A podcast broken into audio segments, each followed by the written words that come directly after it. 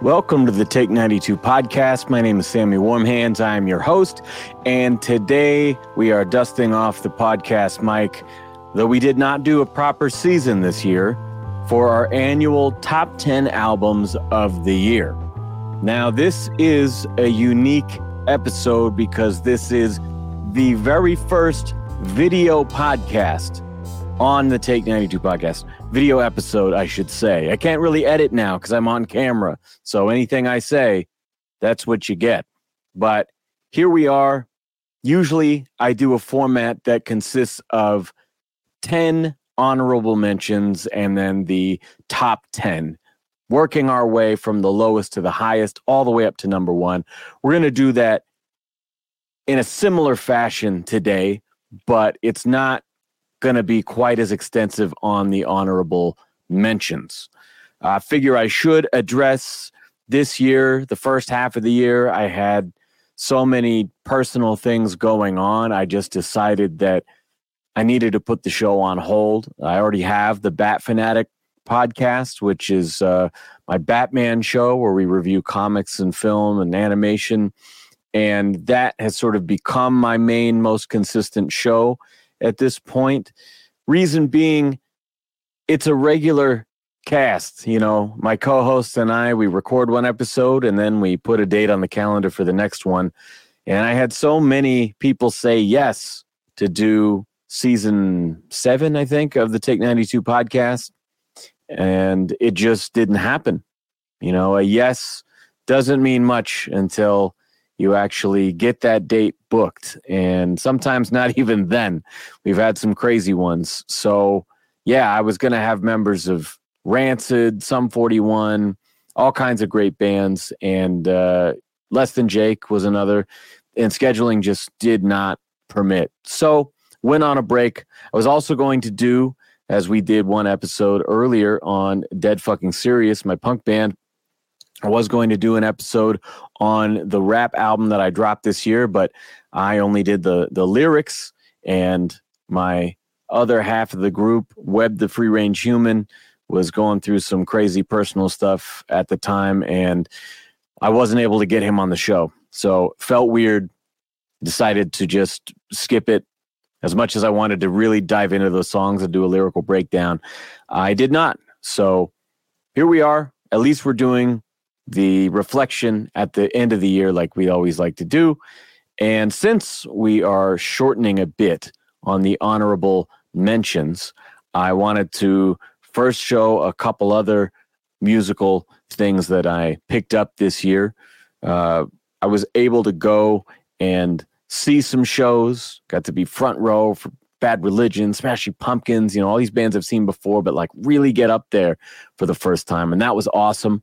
And another thing is I have been going to more and more Comic Cons and even scouring eBay more often. And I've been able to meet some great people, get some autographs in person, and then also get some autographs from folks that I will probably never meet realistically. So let's start with the big one. And that is uh, I had the whole band, Metallica, from their last album, Hardwired to Self Destruct. They each had a headshot signed. I got the whole set of these. I only took Lars off of the wall because uh, I didn't want to have a whole stack of frames here on the desk. But yeah, my favorite band ever since, you know, I was a kid inspired me, you know, to do all new things on the guitar when I was in middle school and still inspires me today when I write for DFS.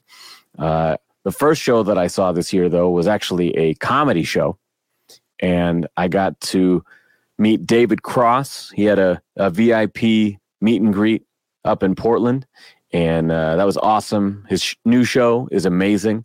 I think it's actually out on streaming now, but uh, yeah, the new set just fucking destroyed. And then a bunch of us got to uh, actually just hang out with him. It wasn't like you stand in a line and you get your thing signed and you take your picture. You know, we actually all just got to hang out, and they had food and drinks, and you know, everyone just kind of chilling, and we all got our time with them and it was really cool. So I got all of my CDs signed. He actually said something like, "Jesus Christ, you got the whole you know thing." So uh, that was cool. And then also one of my favorite bands since 2001, I think, when I saw them open for AFI thrice. And I have talked about it before. I actually got to open for them back in the day. We talked about this on the Paul Miner episode. And that was Illusion of Safety 2002, my favorite album of theirs. And uh, never got to meet them at the show that we played. And I've seen them a bunch of times ever since. They're still one of my favorite bands. And they were doing the 20th anniversary tour for The Artist in the Ambulance because they just re recorded it, put that out again. In fact, we should talk about that. I'll, I will mention that uh, when we get into honorable mentions. I didn't even think about it because there's no physical uh, CD copy. You know me, I'm a CD collector.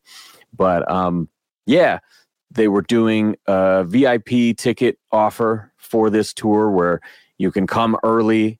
They'll perform acoustic songs just for you and you know you ask them questions whatever and then you can get your photos and your autographs and stuff. So i got that album the illusion of safety signed. I don't know how well you can see all those. Oh yeah there you go. And uh, got to meet all the guys and um, i got my little badge signed. My wife and i both got ours done. That was really fun. And man they just killed live. They just destroyed. Um, it was so good to see them playing the old shit again. Um, another one of my favorite bands from back then is The Living End. They're an Australian band, and they were doing the 20th anniversary or no 25th anniversary excuse me of their first full-length album the self-titled one and uh, yeah they were offering autographed copies to the first i don't know how many orders and so I ordered it right away, just hoping maybe. And uh, luckily, months later, it showed up with the signatures on it. So that was really cool. There's a whole second disc on it that comes with a live album from that era. So that's really cool. I've been fortunate to see them live a bunch of times. I think I saw them first three albums, maybe first four albums. Yeah, first four records. Uh, saw them out here once opening for Offspring, once opening for Green Day, and then the next two, I believe, were headlining.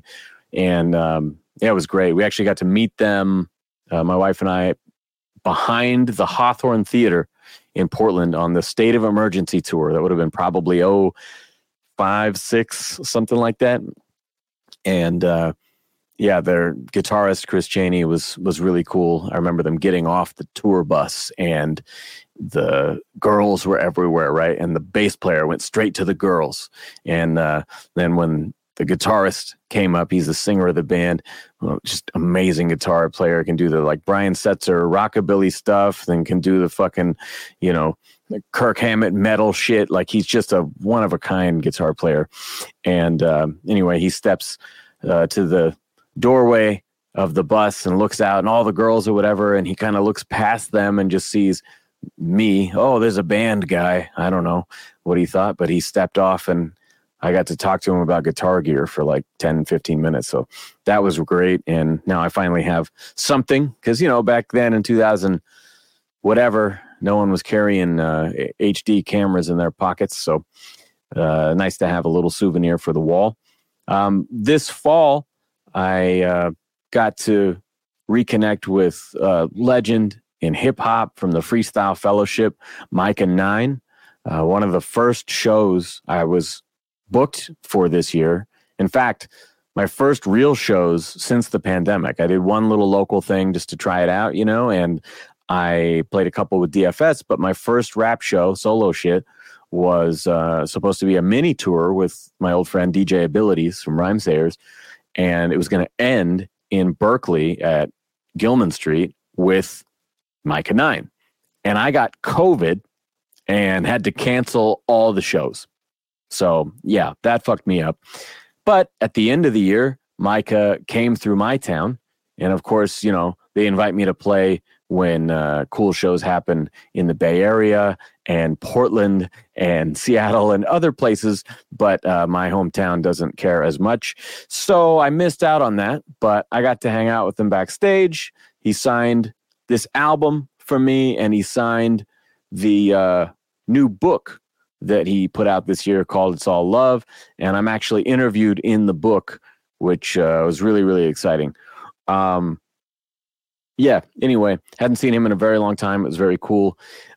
Just want to slip in another couple of uh, of Comic Con autograph finds here. Oh, but first, I will mention my first show of the year is, I believe it's the first Friday in March with Myka 9 at the Big Dirty because my dude KI Design, he runs that place and he's got love for me. So, really excited to be part of that show. And, uh, you know, we've been doing most of his appearances in this town since like 2012, I think. We brought him in together. He was on tour with our friend Graves 33. And uh, yeah, so we've done it at Lucky's. We've done it with the Freestyle Fellowship at the Wow Hall, and we did it uh, with him solo at Level Up, where KI used to work. So yeah, come through the Big Dirty. You get to see one of the legendary innovators of freestyling perform on another level. The dude's just a fucking alien, man. He, he's he's otherworldly with his talents. Anyway, couple more things that I picked up autograph wise uh, that are not comic books. Okay, and so one of my favorite movies, right? You know this. The logo is on so many of my old groups' albums, The Illusionist.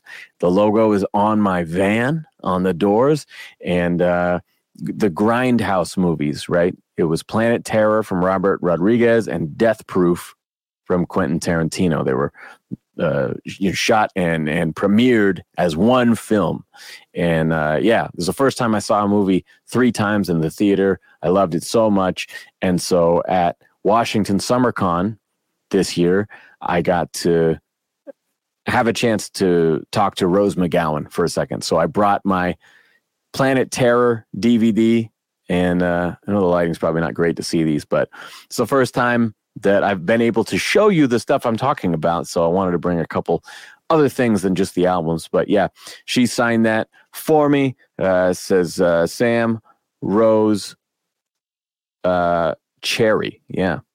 So that's pretty cool. Cherry Darling. Uh, another one that I got to meet is just a tremendous actor. You guys uh, probably know him most recently from The Mandalorian or back in the day from Do the Right Thing. But Giancarlo Esposito from Gus Fring fame, Better Call Saul and Breaking Bad. I actually wanted, I was talking to him about Better Call Saul, but I brought this because it was the only disc I had that was just him on the front. So he was very cool got to chat with him for a minute. And then when I went to, that was also in Washington. And then when I went to, uh, what was the name of it? I went to uh, Comic Con in Austin, Texas, and he was also there. And so I didn't pay to meet him again, but he did a panel where he's speaking to the crowd. So my wife and I went and, and watched him talk for a while, which was uh, all kinds of unique being in the middle of the strike.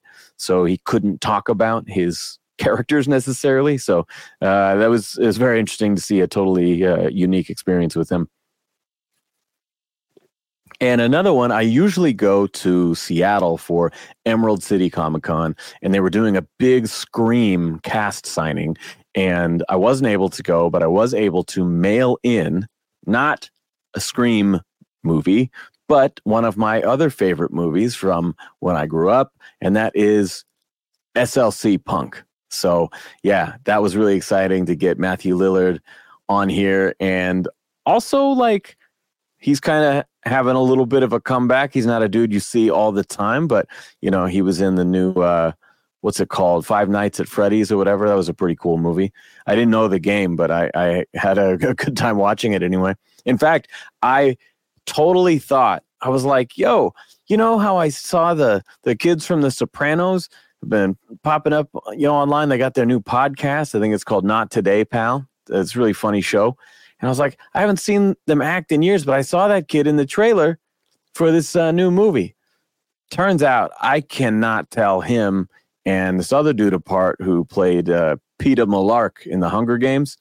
Apologies, I don't remember either of their actors' actual names, but uh, yeah, apparently those dudes look very, very similar to me because I thought it was the same guy. All right. Yeah, you have to watch me take my water drinks here. But anyway, we're to get to the music now. First of all, I dropped uh, few new projects that I worked on this year. One of them we did an episode on. This is Dead Fucking Serious, live in the flesh. This is our first live album. It's my like, I don't know, third, fourth, fifth live album, something like that. I forget. I dropped a solo rap one last year. I've done one with the Illusionist. Uh, there was a early Illusionist record that had a whole live album as a bonus disc. You know, I've done it a few times, but this one we had mixed and mastered by Paul Miner from Death by Stereo, and he's the one who did our 2022 album, Clandemic, as well as our reissue of the Reclamation EP. He remixed and remastered that whole thing. Sounds incredible. I genuinely don't want anyone else to touch our music ever again. And so we gave him the live tracks recorded here in town at John Henry's by Jake LaRoche, who's an amazing engineer here locally. And yeah, it turned out so good. So happy with it. Check out that episode with the band if you want to hear more about it. We also have a bonus track on there where we covered Metallica, and uh, it was the the last track on Master of Puppets, Damage Inc. And we had Mike from Death by Stereo playing the drums, who he had played on Clandemic. We recorded it at the same time.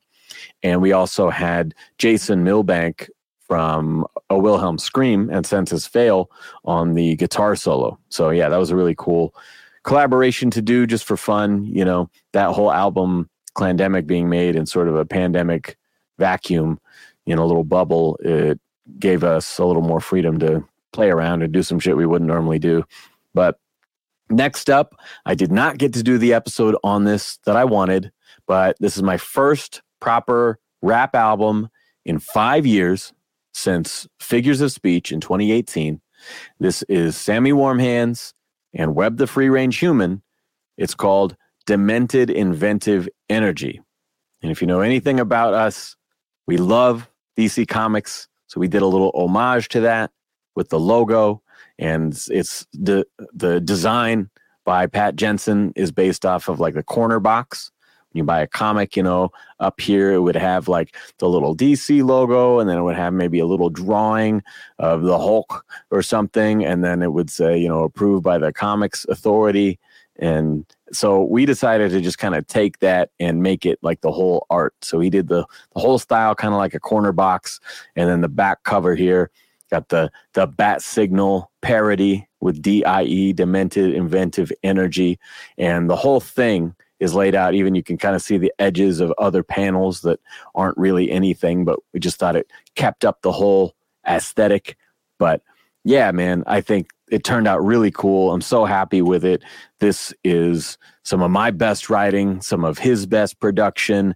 And because of this next project I'm going to talk about, it sounds so much better than our collaborations before because where Webb is a genius with the sampling right and and chopping shit up and hearing these little moments uh, and being able to scramble them and repurpose them i have generally not been able to get like full multi-track projects to mix from him, you know. And sometimes I got some stems, like a first line of this album is better ask for the stems, like order and vegetarian, because it's so hard to make it sound right when all you have is all these old samples, you know, kind of rough mixed together, and you don't have the ability to go in and adjust that hi hat and adjust that bass line and all those things because, you know, they're pulled off records all together.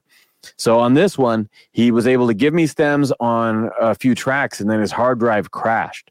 And so we had to actually make the album with the rough mixes. So what I had done on this record, Primates, this is a local group here from Eugene, Oregon, hip hop group. Album's called A Dying Breed, has amazing artwork. But these are some MCs that have been around since before my time, even when I was playing punk rock back in the day. And I learned about the group through their multi instrumentalist producer, Etzel, who I knew from Capgun Suicide and his other bands over the years playing punk rock. So Primates asked me to mix and master their songs. You know, they were a new group. They want to put out a couple singles, and we did, I think, two tracks, and then we did another two tracks, and then we ended up doing a bunch more. And then I remixed those originals, and we just did a whole album out of it.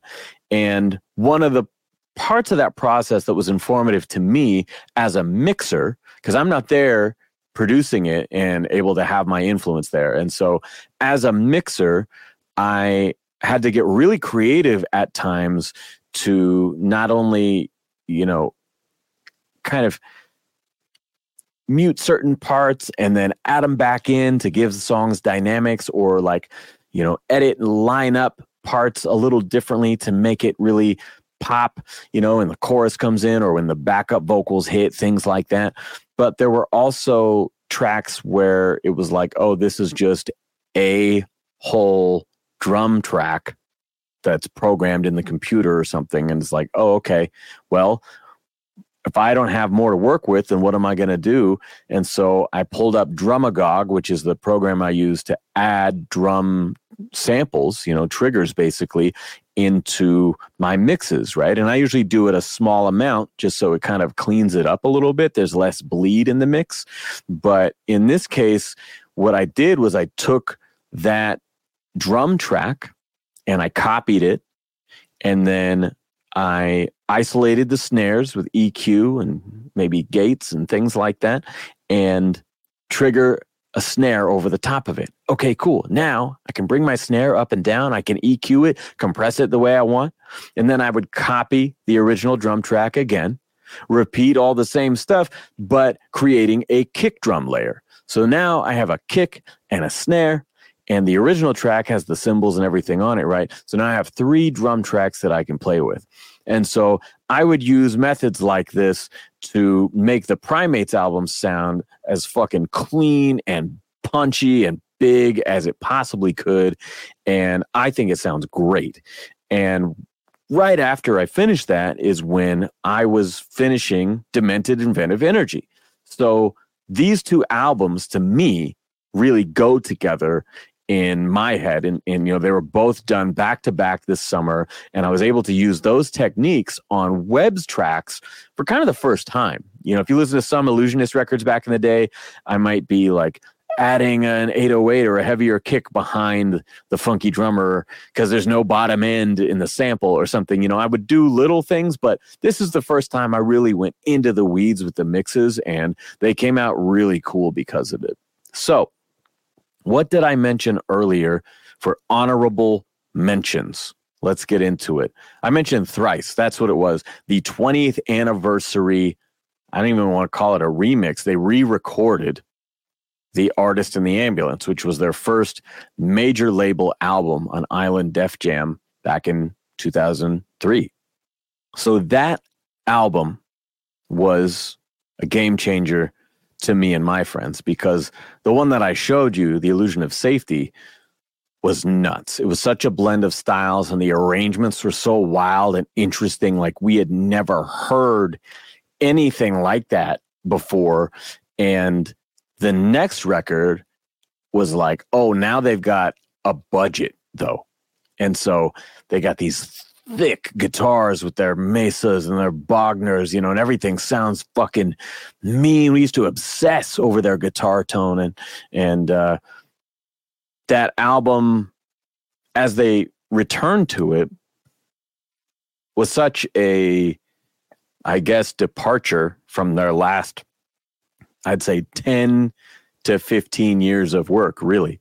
Because once they did the Alchemy Index, and I may have spoken of this before, where they they went from combining all their styles to like okay let's separate all the styles right? And then after that they never really did it again. They just kind of like oh you know what? This air thing is like because it was like earth fire air and water. And they kind of stuck with that air thing where it was more of like a, a post hardcore or a post rock or some uh, some shit. I don't know. but to me, they slowed down the tempos. They lost the teeth, you know, the the anger behind it, and it lost the crazy dynamic shifts. and you know kind of uh, just expansive, wild arrangements and layering that they would do. And it sort of just became like, oh, they're a great band that writes great songs that you could pretty much play on an acoustic guitar, which is not the case of those first three records at all, four, four records. And so they sort of made this new album to sound like their other new albums. So they re recorded the old record which was funny. They did a great podcast about it. And to hear this band talk about working with a mixing legend like Andy Wallace and talking about regretting it, it's very strange. I've heard Sum 41 say the same thing about their Does This Look Infected album, which was, I think, the same year even. And I think also an Island Def Jam release. But yeah, both bands sort of dissatisfied with the, I guess, homogenized rock sound of the time. That he was using his regular bag of tricks. But I always thought that album sounded great. And to me, it is fucking weird to hear some of those chuggy chuggy metal inspired riffs played through a Telecaster and an AC30, which is what Teppei was doing on the new record. I don't understand that. Uh, there are moments on the record that are even better, right? Because they were still a young band. They were young players, especially Dustin Kensrue was a young singer. And his voice didn't really evolve until Vheissu, but it didn't really get to the voice we know until later, even Beggars or, you know, beyond. He's become a great, great vocalist over the years. So vocals have vastly improved. But there were also a couple of uh, odd guest vocalists or something, and it's like, dude, we know you can still do the gnarly scream. Just do the scream. You don't have to have the other guy do the scream. Come on, you know. So I think the opening track soured me a little bit because it's one of those albums that just gets better and better as it goes, and what that means is the opening track is maybe the biggest departure and I was like, oh, okay, well, at least they'll do it like they do it live or something. And it'll have the extra heavy jam at the end. Like, no, it doesn't. It just kind of is a atonal, more melodic version of the hardcore stuff. So, yeah, the artist in the ambulance revisited is one not an album I could buy because again I collect CDs and um, they didn't even bother to make it this time. It's the only album of theirs I've never been able to buy.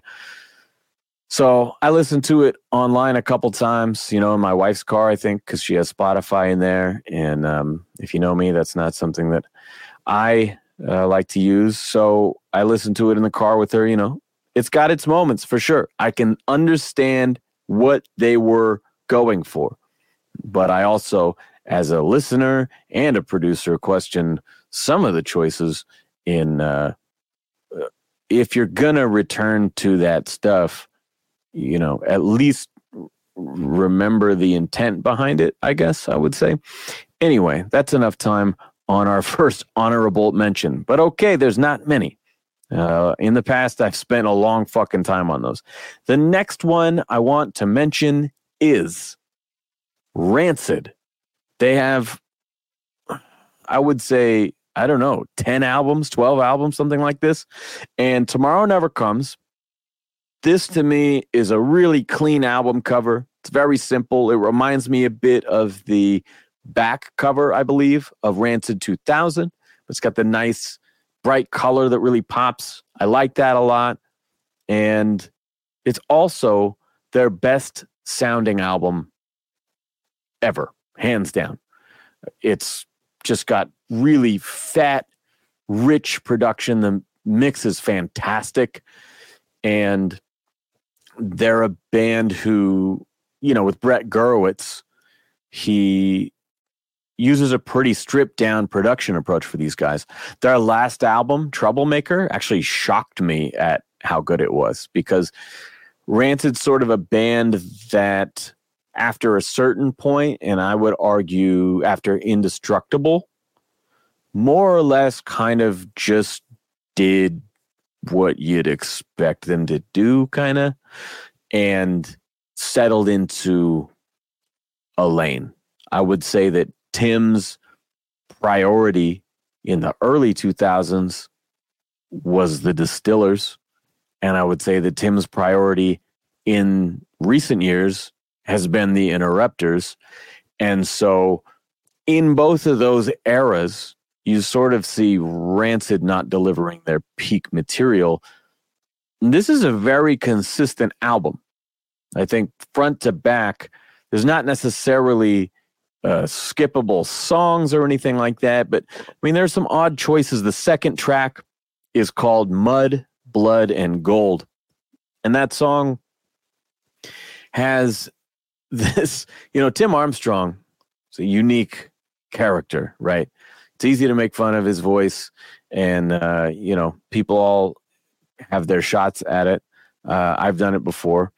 This guy I really look up to, but also, you know, he's got some exaggerated characteristics.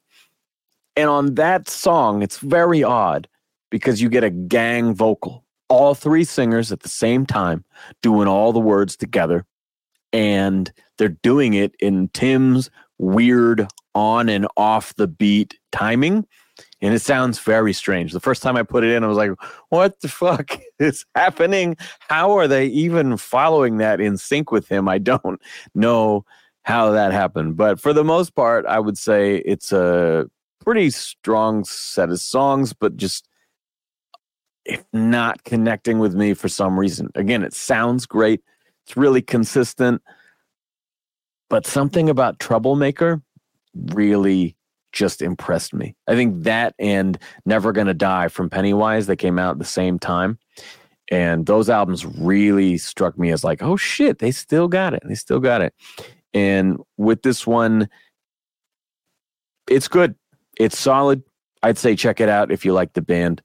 Uh, but it's not going to be in my regular rotation when I think of the band. I want to put them on. I think if I wanted a newer record, I would put on Troublemaker instead.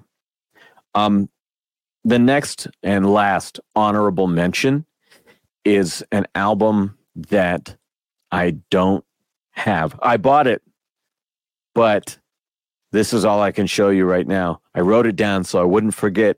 It's the Bouncing Souls 10 Stories High throw that away now.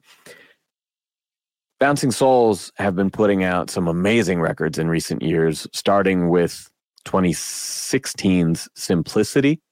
That was a really, really great album. And again, one of those like, oh shit, they still got it. That's exciting.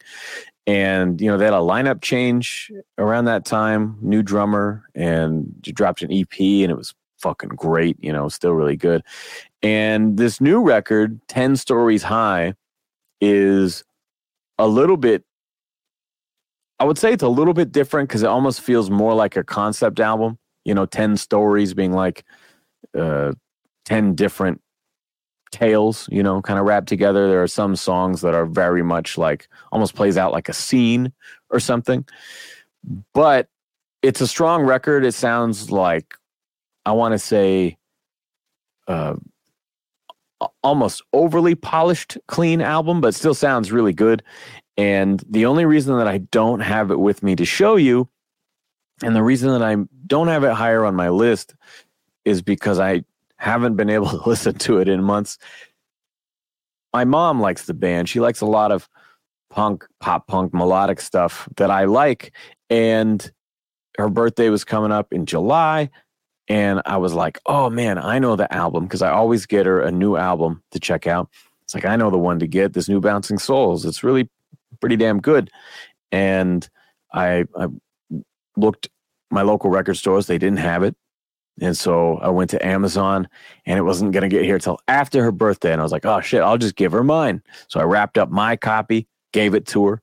And I think I've done that before. And then I just go and buy it for whatever reason, I forgot to buy it. So as I'm putting together this list of albums for the end of the year, I'm like, oh fuck, there's that, there's that Bouncing Souls record that I didn't actually uh, buy again. So I haven't listened to that one in quite a few months, but I remember enjoying it and I would recommend it. Now, here we're getting into the top 10. I hope you guys like the video format if you're watching it on my YouTube. If not, I'm sure you can just look up Take 92 podcast or youtube.com slash Sammy Warmhands. There you can see all of my music videos, like documentary shorts, my other podcasts, and yeah, all kinds of shit that I've done cover songs, DFS shit, rap shit, all of that mixed in. You can see my new version of The Decline that I filmed last year. That was really cool. Anyway, we're getting into the top 10 albums of 2023. According to me, these are just my personal opinions as a longtime listener of these artists. Okay. So I'm going to, yeah. First band I mentioned earlier, and that is the Smashing Pumpkins. This album is another weird name. It's called Autumn. It's spelled A T U M. Their last album was called CYR, spelled C Y R. And his last, you know, two solo albums was like Cotillions and Ogilala. Billy Corgan just likes funny looking words. Don't know what to tell you. But this album is uh, quite a story because he was kind of leaking the information on this on his Instagram stories for a long time that Pumpkins did this album called CYR. It's very electronic influenced, you know, got some disco beats and shit like that. And it's totally different style, right? But he wanted people to know we're making a rock record. And it's not just that, but it's a sequel to Melancholy and the Infinite Sadness. And if you've listened to this show, you'll know that's my favorite album from anyone ever. Favorite album of all time, Melancholy. And Machina was their last album in 2000. And like Melancholy, it was conceived as a double. But for whatever reason, as the band was breaking up, the record label had their say, it was released as a single album. And then they put up Machina 2, the second half, online. And it was underproduced and kind of sound like shit, like they were rough mixes or demo versions or something. Never really happened. But Billy Corgan is calling those two albums and Autumn a trilogy. Now, he was taking Q&As regularly during the pandemic, and I chimed in, "Oh, that's exciting. Does that mean the new record will have the same kind of sonic variation?" I said like from Stumbleine to Tales of a Scorched Earth. Stumbleine being a quiet, beautiful acoustic song. Tales from a Scorched Earth being the most gnarly shit they ever recorded distorted vocals, a hundred guitar tracks, screaming, just nasty, insane, pissed off shit, right? He responded by putting up a little cartoon or an emoji or something of a zombie because he calls the people that asks him for Siamese Dream Part 2 or Melancholy Part 2 he calls those people zombies. I don't know why. They're stuck in the past, some shit. That's what he calls them. And that's what he called me. And I thought, well, that's weird because you're the one who brought this shit up. You're the one who said, I'm going to make a continuation of those records, right? And I think it's fair to say that Machina also has songs like Cash Car Star and Everlasting Gaze. You know, it's got some really fucking, some of their heaviest, gnarliest shit ever. And that's not really been where they've been at lately. So I was very interested. You know, he's become a much better singer. I will disagree with the consensus that his voice has gotten worse. I do miss the angry snarl, but his control of his voice and his falsetto, his vibrato, like his technique is so much better. Just listen to that solo album, OG Ogilala, is by William Patrick Corgan is the way that it was branded. But uh, listen to his singing on that record, better than anything he's ever done. It's amazing. And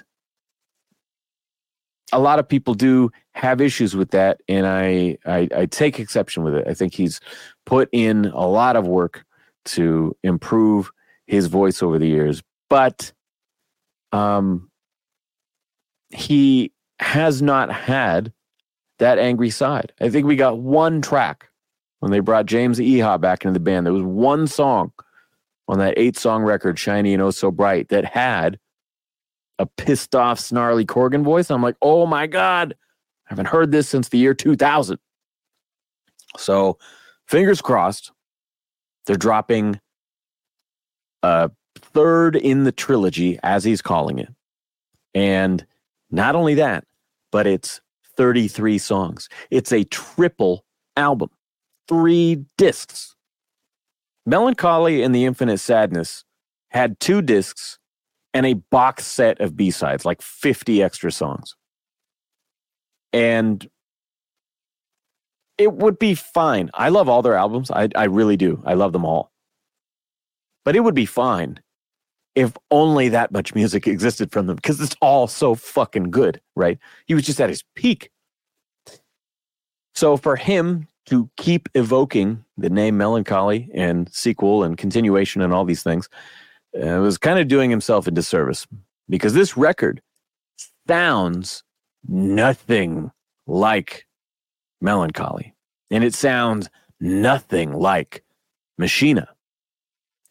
And it kind of bummed me out because it turns out the connective tissue is actually the least recognizable thing about that album. Melancholy, in his mind, is a concept album. And Zero, the song and the shirt that he wore, you know, Zero was a character that he was playing. Zero is a rock star and, you know, whatever. It was just kind of a, a surrogate for himself. And so in his mind, he's playing a character on that record. It's not super clear unless you're really analyzing the shit out of that. Again, it's my favorite album ever. I'm a fucking lyricist first and foremost, songwriter, producer second. Like that is the last thing that has occurred to me as I listened to that record. And Machina was like glass. Now Zero is called Glass, and it's the next evolution in his tale. This story, Shiny, is now the third name for the same guy for some fucking reason, and it is a space opera. That's right. In the booklet, it doesn't have the lyrics for each song. It explains which character is, uh, you know, whose point of view this track is from, and uh, you know what scene they're in. Basically, and he's mapping out a play of shit that is so bizarre. If you listen to the 33 podcast, Billy Corgan, you will hear some wild shit. And so his elaborate space play is supposedly what makes it connected to my favorite album of all time. And, you know, it's just pretty good. It's just pretty good. The first disc, I was fucking, oh my God, oh no. And the second disc was better. And the third one had some even better ones. You know, there's some great songs on there, like Beguiled, I think was their biggest hit since they reunited, I want to say, in 2007. Um, Empires is another great song. You know, there's there's plenty of good music in here, but there's also some really fucking weird shit like Hooray, or you know, just the fact that you have a triple album. It's going to take a lot of time and commitment from your casual fans, right? And it doesn't start with the best material. It starts slow, build up, you know, like, oh, is it going to be a proggy thing? Like, no, not really. Jimmy Chamberlin's kind of got one hand tied behind his back playing basic beats again. Like, okay, it's like, you know, you got my favorite drummer just following the chord changes. Like, all right, great. And then it doesn't end with the the best stuff either. The last track, last couple tracks have some of the most almost unlistenable parts of the record. Only two in the last minute and a half, like four minutes into the closing track of the trilogy of discs here, do they go into one of the most beautiful serene moments of the whole thing. And it closes on this great note, and you're like, why couldn't you do that? Oh, Jesus. So, yeah, it's a mixed bag. I will say, when I got to see him live, I thought, fuck, if I can work my way up to the front row, um, you know, and I'll just stay there until they play the new songs and the hits that I've heard a bunch of times, and I'll just hit the road. Right? I'm gonna have to drive three hours home. Well, the show was so fucking good, and I was on the front row for the first time. It was amazing, and they played the new songs. I like the new songs in the set, and so yeah, I don't know, man. I think maybe they curated some of the better ones. It's an album that sometimes I'll, like I put it on today. All these albums, I listen to them all today, and uh, just to refresh my memory. And as it's going, I'm like, yeah, this one, this one's better than I remember, right? And then it goes on a little longer, and you're like, oh no, there's that. No, no, I don't like that. No, I don't like this. You know, and I'm not a skipping songs guy. Even their last album, CYR, had like 20 songs, maybe more. And I think everything up until the very last song was like, it's not the style I like most from you guys, but God, they're well crafted, they're well produced. Bass lines were hitting, vocals sounded great, you know. And yeah, this one just sounds kind of sterile. Even again, like my criticism of Teppei from Thrice, when they do the heavy songs on this record, like Harmageddon or something, you know, there's some songs where they got big, fat, punchy drums. Like some of Jimmy Chamberlin's best mixed drum tracks are on this album but then also some of the most flat. And on some of those heavy songs, it's like Billy Corgan isn't using his rig. It sounds like he's just plugging in, you know, using an amp simulator. And I don't believe that's the case, but they're just kind of fizzy and flat. And this is a dude who, like, I bought my first Mesa dual rectifier because of how gnarly Billy's sound was. And you know, he was a primary influence in me developing my own sound as a guitar player. And if you go watch my stolen song sessions on YouTube for Smashing Pumpkins, I did a whole tribute album of theirs. And I try to duplicate that guitar layering from Melancholy and make it sound fucking gnarly. Or my album, Asshole Extraordinaire. I would literally layer 20 guitars at a time in certain parts because I wanted that disgusting guitar layering that only Billy Corgan and Trent Reznor, in my opinion, have achieved.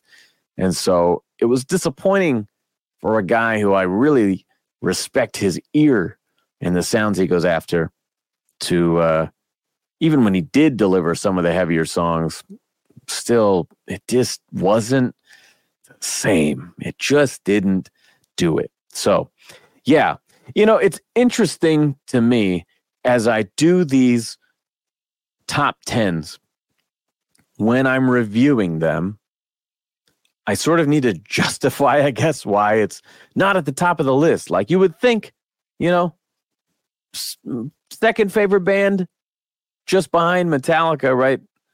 I I would be singing its praises. Sequel to my favorite album ever. You'd think I'd be, you know, and I was very excited and I was very happy to see them live.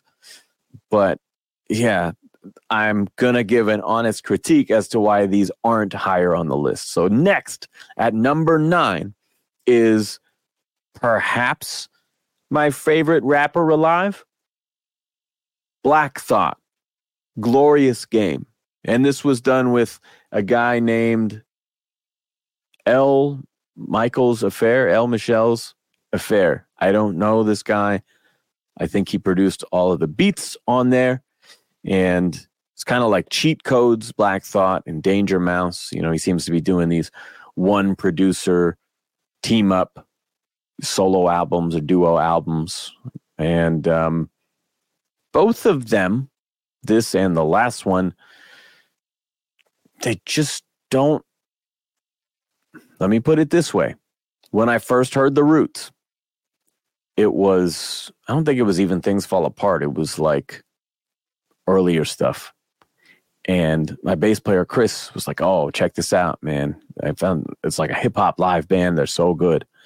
He put it on. I'm like, ah, I don't know, man. This shit's kind of mellow for me. It's a little too laid back, and um, I didn't really want to hear jam like a rap jam, you know. And that's kind of what it felt like. And it wasn't until Rising Down when I heard this song, 75 bars, and Black Thought was just going in. And it's a funky, hard hitting beat. And he's got that edge to his voice, that signature fucking rasp that he has like on all of his features. And, you know, they're high energy songs. And he's just going nonstop. I fucking destroyed it, you know, like, like a niece what was it? I'm like a haystack. Try to find, find a needle up in there. You know, like he just fucking just going on and on with the wordplay.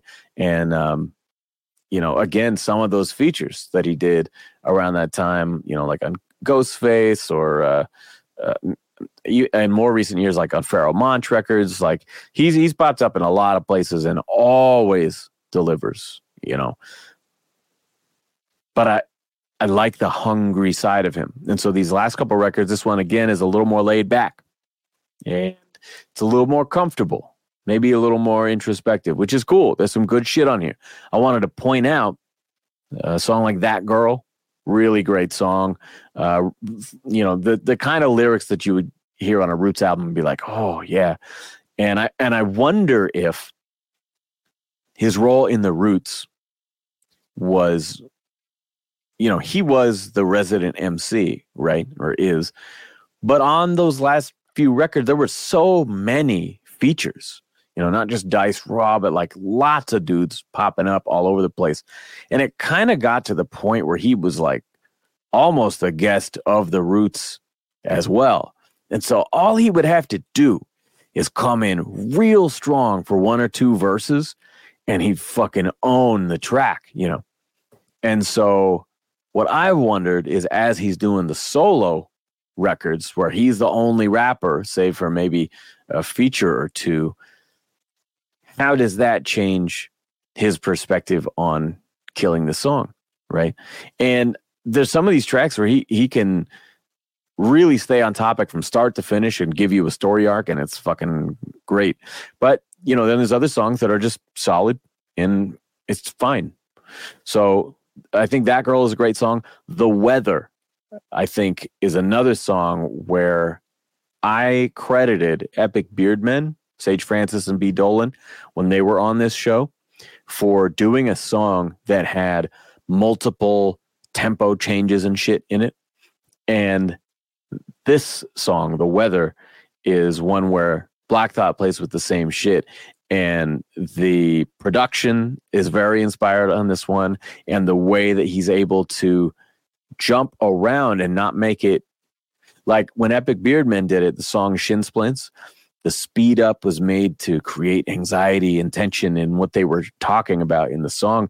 And this one almost feels more seamless uh, the way it kind of uh, ramps up and then drops back down. It's it's uh, it's a really smooth and and clever song structure in this song. So I would definitely recommend this album. I think the only thing I didn't care for is the title track chorus, Glorious Game, featuring Kirby. I don't know who that is, but there's sort of like a baby talk thing going on with this. And I'm not going to emulate it for you, but if you listen to the song Glorious Game, you'll know what I mean. Uh, yeah, it's a little weird. It's not for me, but really, really strong record. Um, and I would put it next to, to, to cheat codes, but I still think that that hungry fire, that edge that you get from Black Thought at his peak is on those Roots records and on those features. Next, at number eight, is maybe the most hyped up album, and I don't mean that in a derisive way, but the most anticipated album of this year, at least in the uh, punk related circles, and that is Blink 182 One More Time. This was the return of Tom DeLonge to guitar and co lead vocals after Matt Skiba held it down for the band for a long time. And they sort of did what the Red Hot Chili Peppers just did to Josh Klinghoffer a couple years ago. You know, your main guy leaves and the band wants to continue. So, you know, they bring in a friend and he does everything for them. They make two albums together. Both bands did that. Uh, toured a bunch, you know, and uh, then once the original guy wants to come back, it's like, okay, well, you know, see you later. Thanks for trying. And I think it was more amicable in Blink, but uh, that's basically the parallel story. The main difference, of course, being that Mark Hoppus was diagnosed with cancer, and I believe this was smack during the pandemic, like 2020 ish. And, you know, he had to go through chemo and a whole bunch of shit. And that reunited them as friends. And the bitterness and the pettiness and all the bullshit went away. And I thought that was amazing to see, you know, and, and I watched Mark's recovery like many of you did on social media. And, you know, it was really inspiring and to see him playing bass in in just YouTube videos again at home, you know, doing his little uh, streams and stuff. You know, that that was that was really cool, and I was so glad that he was able to bounce back. And they had done those two Matt Skiba Blink records with John Feldmann from Goldfinger. He's a great producer, and he co-wrote most of the songs on those albums.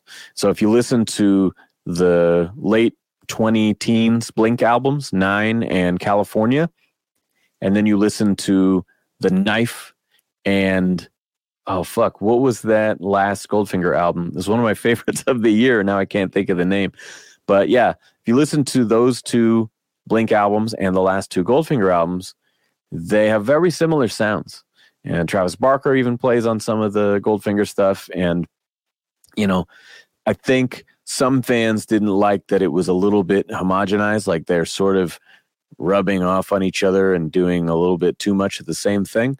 I thought California was a strong album, Skiba. And then they just got really, really poppy. You know, Feldmann uses a lot of auto tune. There's never a moment where the guitar riff just plays. You know, it's always got to have a whoa or an o or some big sing along. Like I can't imagine playing those songs live because you would never just get to breathe for a second. You're always straining your voice up and down. Um, so this new record was produced by Travis Barker and the return of Tom DeLonge. And so for a lot of us fans, that's very interesting that maybe though the late Jerry Finn will not be around to produce, maybe the band doing it themselves is the best thing we could hope for. And when it came out, I think there was mixed feelings on that. Some fans thought that, you know, Travis lost his signature drum sound, you know, that he used uh, you know, too many studio tricks, like I talked about, blending in samples and stuff to make it um, you know, you don't want to compress the fuck out of it. And most records are super compressed. And so, you know, that's one way you can get away with not compressing it as hard is to record your kit ahead of time. And then as you're playing, you know, blend in those kicks and snares so the hits are even. You know, that's a trick that a lot of people do uh, use, I should say. And I think his drums sound fucking great because I was always of the mind that he had that poppy piccolo fucking ska snare on those early records. And I remember reading about there'd be arguments between Jerry Finn one tune that fucking thing down, and then Travis would tune it back up. You know, he liked that smack. You know, I think maybe it's that marching snare thing. I don't know, but this record, to my ear, sounds like really punchy and tight on the drums, and I fucking love it. Um, you miss a little bit of Tom's signature guitar tone when he returned, because again, he had a really unique Mesa sound that on their classic records was phenomenal. But if you ask me overall, I would say I prefer this sound to their untitled record or the self-titled record from like 2003, 4, whenever that was you know, when they they kind of made a little bit of a, a departure in their sound, and you know, it was more room mics and ambient shit. And I think what's cool about this album is that it's one of those rare times when a band that's been around a long time can pull out a little bit of everything in their career. You know, I think Green Day had an album like that. It was Revolution Radio. You can hear a little bit of every era of the band in that. I think Metallica had that with Hardwired to Self Destruct. You know, you hear everything from, you know, Kill 'Em All inspired shit to Load Reload. You know, it had a little bit of all the things on there. And I think it's really special when a band can do that. And especially in these circumstances of reuniting these old friends and doing it one more time, as the album says, man, I think that they really delivered. I really do. Um, it's one of those things where they can embrace the sort of, um, I guess, more indie influences or mellower. I don't know how to describe it. It's just not my fucking thing, right? When they kind of became almost an emo band or associated with that kind of scene, you know. Um, the Untitled record, Neighborhoods was a great album, but it has some of those elements. You know, I guess when Tom went Angels and Airwaves, right? Got a little spacier, a little different. And this album starts with the fast shit. It's got a couple like, you know, 20, 30 second songs on there. I love that. I was happy when they did it on California. I'm happy about it now. And it's got great, like great lyrics from both of them you know, they talk about the things that they've been through, the time they've spent apart, and getting back together, all of those things. You know, there's a great line in the title track, one more time, or said something about, you know, it it, it shouldn't take uh, sickness or airplanes falling from the sky. You know, it's, it's one of those like looking at everything they've been through and like, man, why do we waste those years feuding with each other over some bullshit? And so I think Travis Barker being always kind of the the the Kirk Hammett of the group. You know, he was the neutral one who uh, had relationship with both of them, even when they weren't speaking to each other. I think he really has the biggest role he's ever had before. Um, not just because he sang backup vocals in a couple parts, and you know, not just because he produced the record, but you know, they're mending their friendships and rebuilding their lives. And Blink was a huge fucking thing, man, when I was growing up. So it is really cool to see them reclaim the the throne of pop punk. You know, I even saw that they played some big festival with Green Day and that like a not small fraction of the crowd left after Blink. And that's pretty crazy because Green Day has been pretty much unrivaled as the biggest band in the genre for fucking ever, you know, since American Idiot, really. Because American Idiot was right after those big Blink albums, you know, and kind of when they would begin to separate and go into obscurity. So, yeah, I think there's some great shit on here. My favorite song is Bad News, uh, breakup song. Another clever subversion that they do is I think there's songs like this where Mark singing a breakup song, and he's a happily married man. And yet we know that Tom went through a divorce. And so it almost feels like Mark is writing for Tom, but he's going to sing it for you. And there's times when Tom does the same for Mark about the things he's been through with his health and stuff. And so, yeah, there's some really great moments on here. Terrified was a boxcar racer song that they never finished and became a Blink song uh, yeah, there's lots of good shit in here. So I would only slide it for the auto tune. I don't know why. That's the one thing from Feldmann that they kept.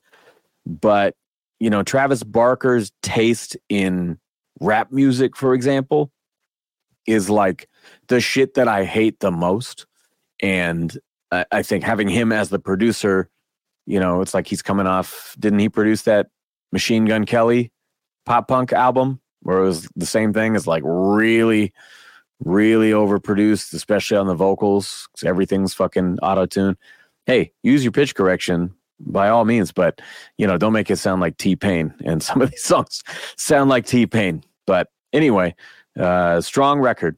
That's really the only thing I would fault it for. And I've really enjoyed it. I've listened to it a lot.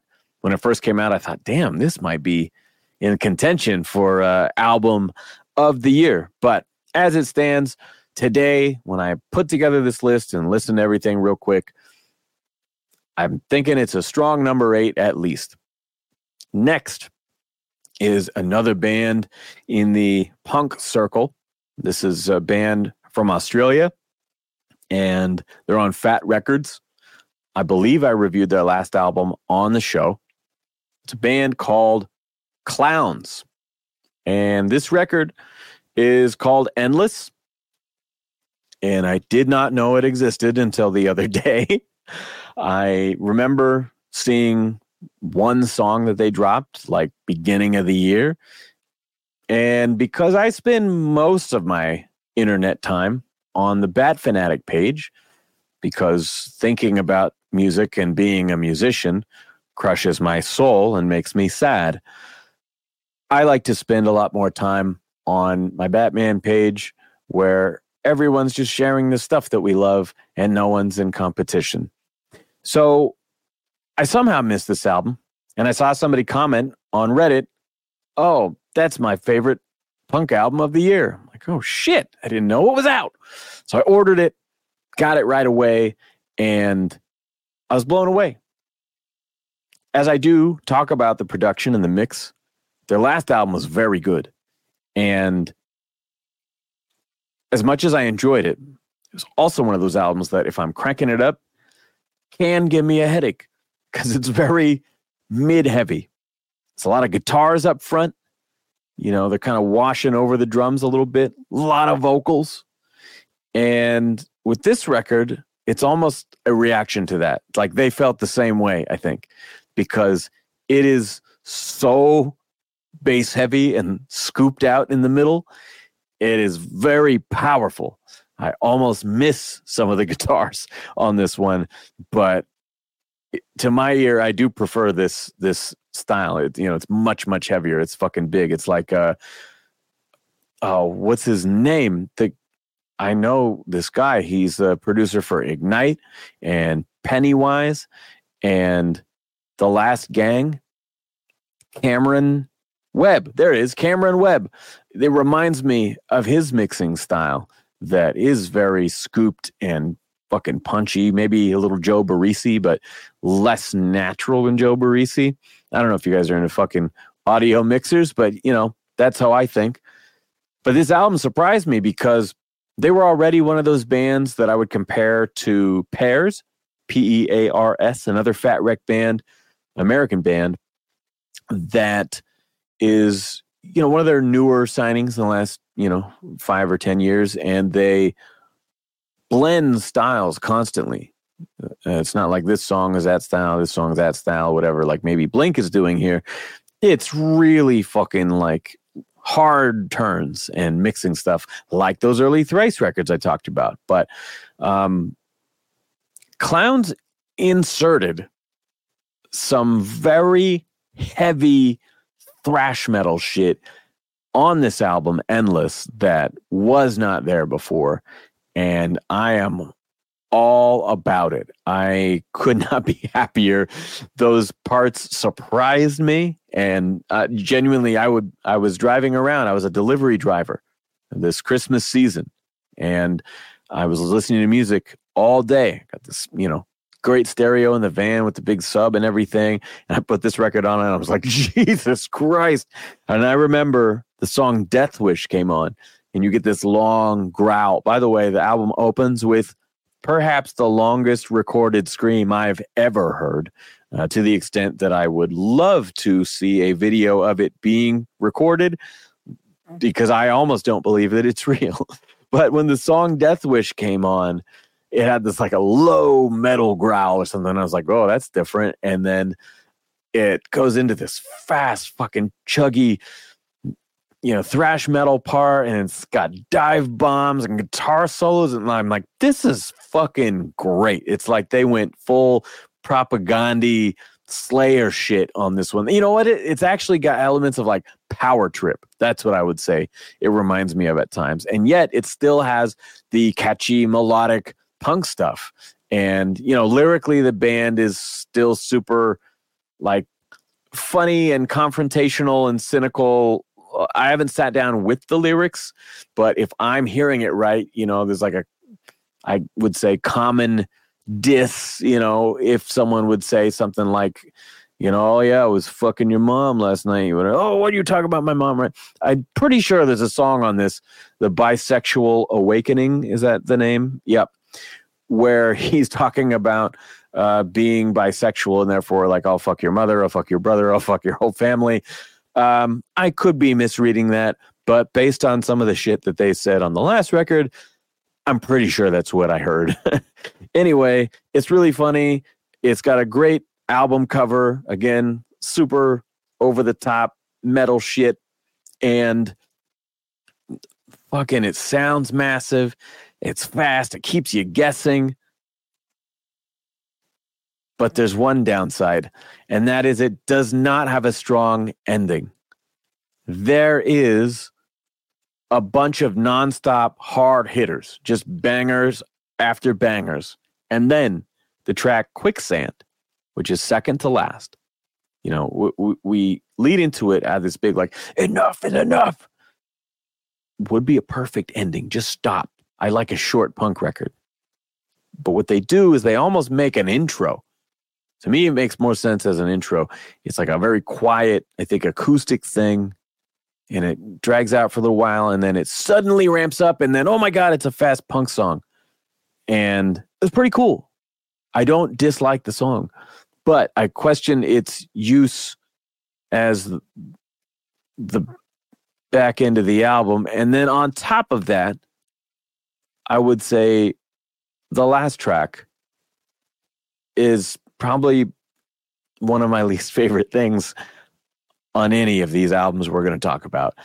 It is like a 10 minute spoken story of some old timey bank robbers or some shit with the band playing behind it.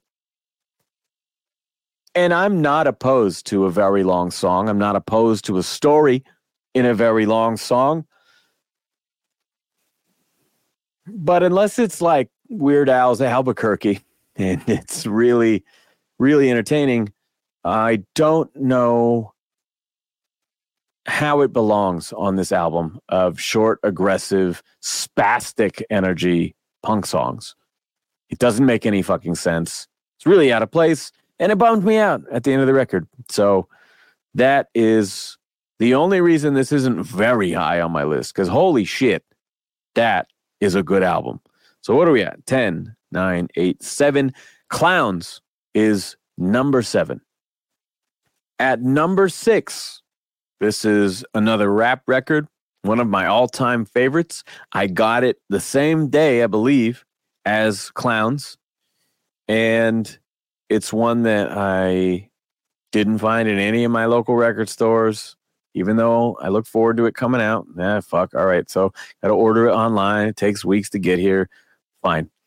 I haven't had to spend as much time as I would have liked to to get to know this and review it better. But Aesop Rock Integrated Tech Solutions. It starts with a cheesy 80s corporate music like background as he's saying like hello welcome to its integrated tech solutions and blah blah blah blah you know. And it's sort of a fake i don't know if it's necessarily like a commercial or like a an orientation at a job that you might have to watch. And yeah there's a lot of um, corporate jargon and technical bullshit. And as the first couple tracks roll out it seems like maybe the whole album is about technology right and then eventually it veers into some more personal stuff. But yeah, as you first look at it, you know, inside, there's no lyric sheets. It's just graphs and charts and shit. and the actual music credits they're mixed in there but uh yeah it's a bizarre you know as ace is wont to be uh another quirky little theme like let's say spirit world field guide. Is that what it's called? I always mix up the words. It's kind of an odd one. But that one also starts with an intro like you know i will be your guide through the spirit world and you know that kind of a thing. But man, I would say his last three albums in particular, because I, I do like the Spirit World record and it has some great lyrics on it. But production wise, it kind of sounds like it was recorded on a laptop. Um, you know, really, really harsh vocals and stuff. But this, uh, I would say, these last three albums with Malibu Ken, Garbology, and Integrated Tech Solutions man, his production is so good. And if you've been following his career for a long time, like I have, when let's see, Labor Days came out, Blockhead was making his beats, and that's when I first heard him. And I loved the music on that record. I thought it paired so well with Lucy Ford, you know, atmosphere. And they were both going for these like great melodic bass lines and stuff. And then over the next couple albums, Ace started producing his own beats, and it was a drastic change and for the better, right? And over the years, we've got to see his evolution as a producer, whether it's on his solo albums, whether it's on Felt 3, whether it's Blueprints, Vigilante Genesis, or the Hail Mary Mallon records with Aesop and Rob Sonic. And this is another really great sounding record. Uh, you know, the beats are great. Like even a track on this that's another spoken track where he's actually talking about his recent discovery of Vincent van Gogh and how he may have changed his perception of his work just from one particular painting. And a spoken interlude or whatever is maybe something that you might skip. But I actually really like the story. I even said on was it on this record? I don't know. I said Vincent Van Gogh, I'm undersold. When I turn to dust, though, the rest will know. Oh yeah, it's on this record. Uh, I think it's the song Spotlight on Demented Inventive Energy. But yeah, when I say Vincent Van Gogh, I'm undersold, is because we talk about, as Ace does here, that Vincent van Gogh is now world renowned, but at the time he died penniless and unsuccessful, and you know, in general, kind of shunned for you know losing his mind.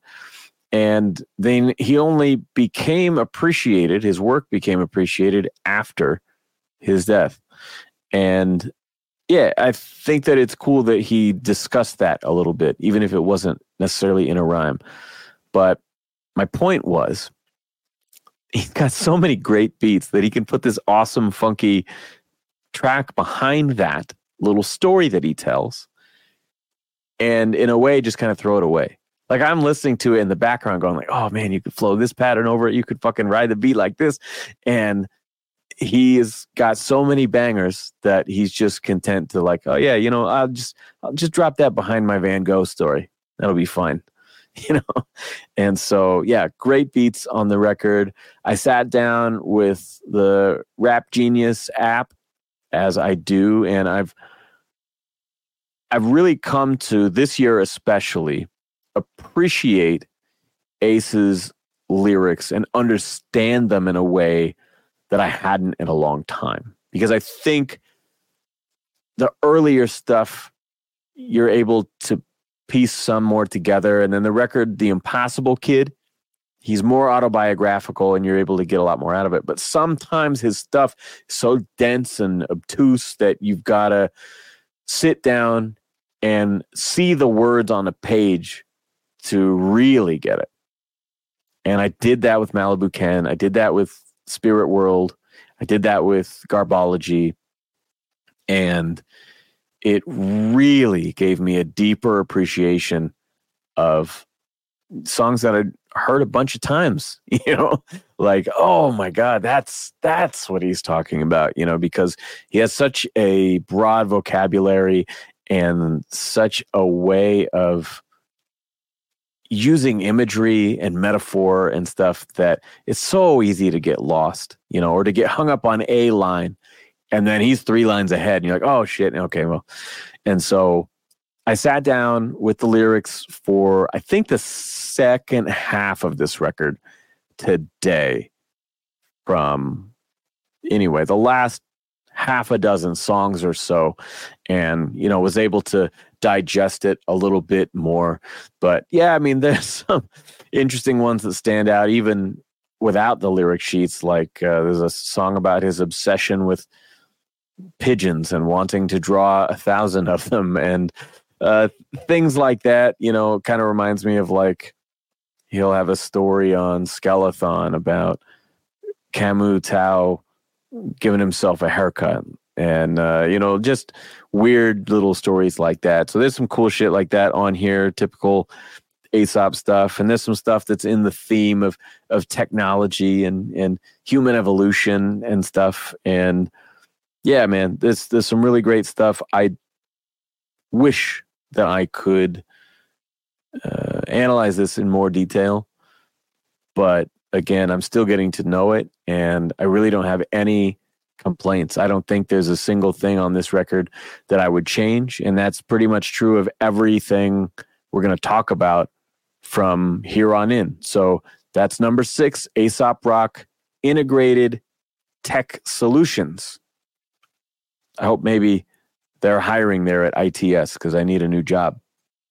Next is another album that is new to me. I heard it a couple times earlier this year in my wife's car. Again, you know, we would go on road trips and stuff. She would put it on Spotify so I could hear it. This is an artist who is young and new, which is typically not my thing, and pop, right? And so we talked about her on, I don't know, last year or the year before's episode. This is Olivia Rodrigo. The album is called Guts. And the album before this was her debut, and it shocked me with how good it was. It was one of those things that captured adolescence in a way that was so timeless it related to the kids her age and her peers and younger, but it also related to so many of us that were older because it it tapped into those emotions and that experience and that sort of shared coming of age period of your life that everyone could be transported back to that moment if you were older or they were living it at the time if they were younger. And it was a bit of a mixture of pop and pop punk and acoustic and some other shit. And in a way that some people maybe like Avril Lavigne had tried a little bit but or even Paramore to some extent you know as they experimented and broadened their styles. But I think and actually there was a Paramore comparison that led to uh, credit, you know, like a legal issue that led to a credit being issued on one of the hit singles, which I thought listening to the songs back to back was bullshit because it's just a loose similarity of a vocal phrasing over a common chord change. Like, I don't know what the fuck you want. But I thought that album was very inspired. She had one producer and co writer on pretty much the whole thing and blew me away. When the second one came out, I watched, I think it was the first music video, and it was called Vampire. And that song, once again, fucking blew me away. The video is great. It's like this whole metaphor for the music industry kind of taking advantage of her youth and her naivety and sucking her dry and then discarding her afterward, you know. And the song was actually shocking to me because it has this incredible dramatic crescendo into the chorus with these soaring vocals. I mean, she's a great singer. I think if you don't like the the fully produced versions, which I, I really do, um, but if you don't, look up her NPR Tiny Desk concert, and it's very clever because her big single at the time was called Driver's License, and she filmed it at the DMV. They filmed the Tiny Desk concert at the DMV. It was fucking perfect. Her band is great. It's very stripped down and it's live. So check that out if you're not on board with Olivia yet. But I watched the video for Vampire. I was so impressed by the song and that chorus just pulled the rug out from under me. I actually thought, oh no, they should have saved that. the song is is fucking perfect. It's amazing. And it was such a big payoff so early in the song that I actually felt like, oh man, they should have put another verse in there before they gave it to us or given us like half a chorus and not not give us the big peak moment because oh my god it's so powerful and you only hear it 3 times in the song but I thought wow, that is such a sledgehammer fucking chorus that uh, I almost wish that they, they they teased us a little bit with it. But great, great song. And then the next song was Bad Idea, right? That was the next video that I saw. And it was very teenager talk not even rapping but just yeah kind of kind of talk rapping over the verses and uh, very like juvenile stupid decision making kind of way of like, oh man, I fucking know I shouldn't be doing this and it's self destructive, but I'm going to do it anyway. And man, this guy sucks, but he's so dreamy. And man, I like him, but I also want to destroy his life. And then I want to win him back after I do that. And, um, you know, or I'm, I guess I'm mixing that up a little bit with get him back. But um, both of those songs have a little bit of that. But I think it was the whole spoken, rattling all these thoughts kind of unhinged and atonally over the song that was like, I don't know about this one. And so when I finally heard the record, I was a little bit reticent to accept it. You know, I was sort of cautiously optimistic at that point because the first song was a knockout. And then I'm like, oh, I hope there's not much of this, you know. And I think she I haven't listened to the first record in a minute, but I think it's fair to say that she did a little bit of that in the past. But the album as a whole is a worthy successor to an impossible debut album to follow. That wasn't the best sentence structure, but you get what I'm saying. I genuinely feel bad as someone who's struggled my whole life to just break through on some small level and make a living from music, I also feel bad for young artists in particular, but anyone who has a first album that's fucking huge, that is ubiquitous all around the world, everywhere you go, huge, because how do you follow it? Everyone's going to expect it. And if you can't deliver that same thing, then what do you do? And so you could go Beastie Boys did not deliver License to Ill again. They delivered Paul's Boutique and it was a commercial flop. And they didn't even get to tour on what's now considered maybe their most iconic record or one of them. And you could look at a more recent artist like Lorde, had a massive debut album. And that song was in every movie and commercial. And then the second record came out and it's no more like dark goth girl pop. It's like bright and sunny and colorful and everything's different. And it just isn't the same thing. So, how do you beat the sophomore curse? And in this case, I really think that she's done it. I think this is a very strong record. Maybe the only thing I could fault it for is lagging a little bit in the second half. I think they drop Get Him Back at just the right place to kind of energize the back half of the record. But I think we need another one of those. Or I think Vampire could be moved towards the end. Uh, what we do get Teenage Dream closes the album, and it's a quiet acoustic song, and it's reminiscent of the closing acoustic song on the first record that was, you know, I'm like, I, I hope that you're okay. I think that was the name or something like that.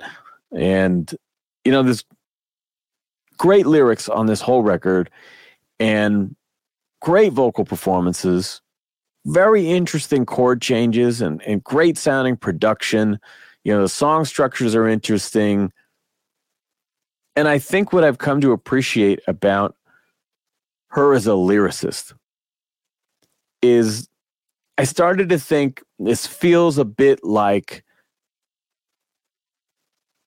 a journal, a diary, something like that. And I'm like, no, that's not quite right. Because there's something almost less premeditated about it. It's both artfully written and very, very deliberate, very effective songwriting. And yet it feels like there's an instantaneous stream of consciousness thing happening here.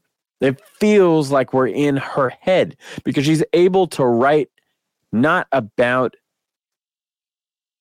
experiencing something, not about reflecting on it later, but to act on or but to to embody those moments where you're actually in your own head going back and forth feeling conflicted. You know, she's kind of able to do it all but really bring it into her point of view like you are in her head in that moment. And humans being as conflicted as we are and contradictory in so many ways, I think, again, that's one of the things that makes her so relatable. It's that I was wronged, right? The whole first record was a breakup record, right? But I have my own part in these decisions, in these outcomes. And I'm a flawed person as well. And so she's very transparent, very honest, and it just feels like a direct line into her thoughts. So, yeah, very impressed with this album. I don't think many people could have followed that. And I'm even more curious now what her third album is going to be because the first one was the biggest selling album of that year. I don't know. I haven't followed to see if this one is the same, but I know it's been very well received, tremendously popular, and I'm really happy for her. My wife's actually going to see her uh, this coming year, 2024. And the only reason I didn't go is because I just don't think that I can be part of that crowd. I don't think being around, you know, 30,000 screaming high pitched girls with my hearing problems and general curmudgeonly demeanor, I don't think that I would enjoy that experience. But I was like, you know, in a few years, if she does like a theater tour, playing acoustic or something, I'd go see that no question. I'm really a, a, a, big fan of these records, and I look forward to playing this more because I I don't think I've even listened to it half a dozen times yet. So I'm still getting to know some of the ones that we're talking about here. But that's number five, Guts by Olivia Rodrigo. take another sip from my water as we get into the top four. This is actually a trial run for me because the Bat Fanatic podcast. We are losing our co hosts, Ben and Evan, and I will not be recording in person in this studio anymore with the all of us anyway. My co hosts will now be spread across the country. And so my hope was I could buy this new webcam. I could set up a separate audio interface here. So I'm running on my other computer and we could try to do some legit video stuff. So this is my trial run to see how it goes. And you may see some more video content from me on the Bat Fanatic podcast.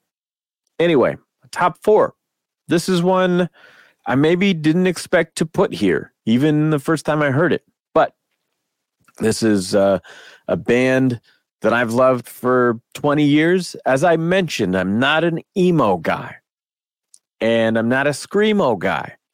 And I did not enjoy those bands co opting our scene in the early 2000s. But in many cases, there is a Trojan horse that ushers in all the imitations, right? And to me, the original was The Used. The Used came out, produced by John Feldmann. That's the way me and my friends discovered them, seeing that at the record store and being like, oh, what's this? Produced by John Feldmann from Goldfinger. I love Goldfinger. Let's check it out. Sight unseen. Hadn't heard a thing.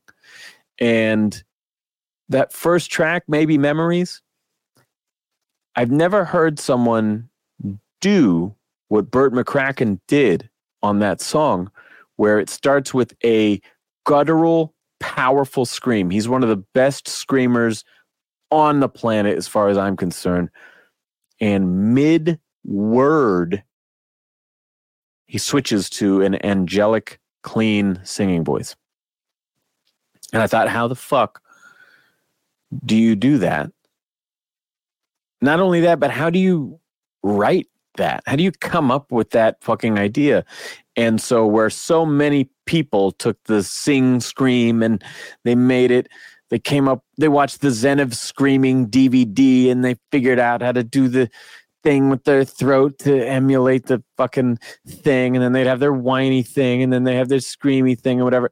You have this guy, Bert McCracken, who's climbing the scaffolding and fucking screaming so hard that he's throwing up on stage and they're getting banned from clubs in their home state of Utah, right?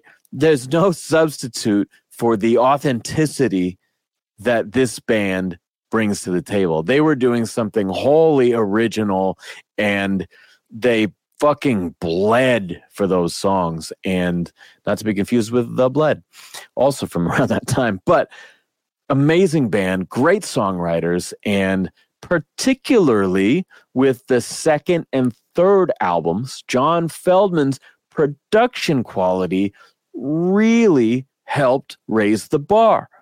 And so it was great watching them kind of one up each other as they grow together. Now, over the years, they've kind of done what Rise Against has done, right? Bill Stevenson and Jason Livermore produced all of the Rise Against albums, well, except for Wolves and except for, I don't know, that other one. And whenever they don't, oh, Siren Song, right? And whenever they don't, it's pretty good, but it's not the same, right? And so when I heard The Used had a new album and it was recorded during the pandemic, and Bert was talking about how he was going through so much and had uh, so many things to get off his chest, and it was a dark period for him. And he was he was really proud of the writing, and that they reunited with John Feldmann. I thought, ooh, I got to check this out. And so, while I love their early records and I have many of their albums, they're not necessarily in every album I have to own band. And I was so glad when I picked this up because it feels like they didn't miss a step from that third record. Like it feels like you could place it back there with their early and best music. Which is very interesting because this band in today's lineup is the original singer and bass player, uh, Jeff. And Quinn, the guitarist, left years ago. And this new guy is able to, and forgive me for saying a new guy, I don't know, maybe it says his name in here. Okay, this Dan Whitesides is the drummer, and Joey Bradford on guitar.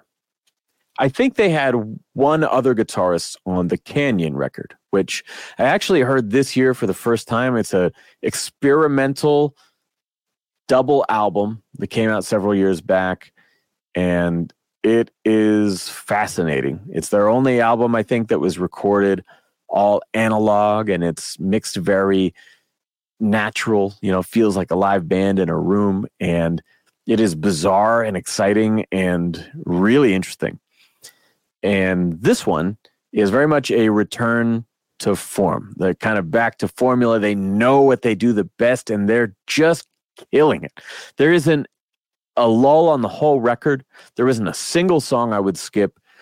It's basically a perfect album. Like I don't have any complaints whatsoever with this album. I know that some fans of the used, you know, in the last couple years, I spent uh, a little more time on Reddit. You know, I got that app a while back, and sometimes those fan communities have good discussions. Sometimes it'll bore you to fucking tears. Like, what's the most underrated album? Again, again, again, the same shit. But I like the discussions when a new record comes out, see what other people think about it, maybe get to have those conversations and, uh, you know, share an opinion that I say earnestly and then get downvoted to hell for no fucking reason. It's a blast over there. But I saw some people who were actually disappointed in this record because they felt like, oh, they play it safe with John Feldmann and they kind of just do the same thing. But to me, this doesn't feel like an imitation of an earlier record. You know, you can feel when bands, like I mentioned Metallica earlier, right? I think that Death Magnetic is a very special album. It's from 2008. It was five years after the disaster that was Saint Anger. And these guys spent like 15 years getting shit. They got shit for selling out for the Black Album, right? It's all slow and mainstream now. I got shit for cutting their hair and wearing makeup for load and reload. And oh, it's not thrash metal anymore. This crap, it's alternative. You know, they got shit with a fucking snare drum on Saint Anger and the no guitar solos and the Napster shit. You know, they just gone through hell. And they get with Rick Rubin, and Rick Rubin's like, fucking tune your guitars back to normal. Go listen to your old shit and play like that again. Remember why you started this band. And so they made a record that was a return to form, but felt at times, mostly in terms of arrangement, that they were trying to regain their old powers, right? They're trying to copy, okay, what would a younger us do to this song, right? And so it led to some clunky structures and overly long intros and things like that. But overall, a very strong album. Toxic Positivity is not that album. This does not miss a step. It feels organic, it feels inspired. They are in it. And this new guitar player is very adept at doing the heavier side of that stuff, like the second and third albums. Some of my favorite stuff from the band. Some of that kind of single string heavy stuff, like Billy Corgan, the Pumpkins. Um, yeah, I'm a big fan of the sound of this record.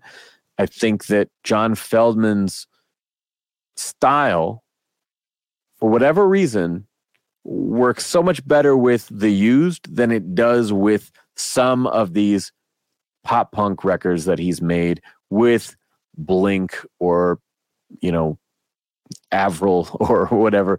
They can be over the top.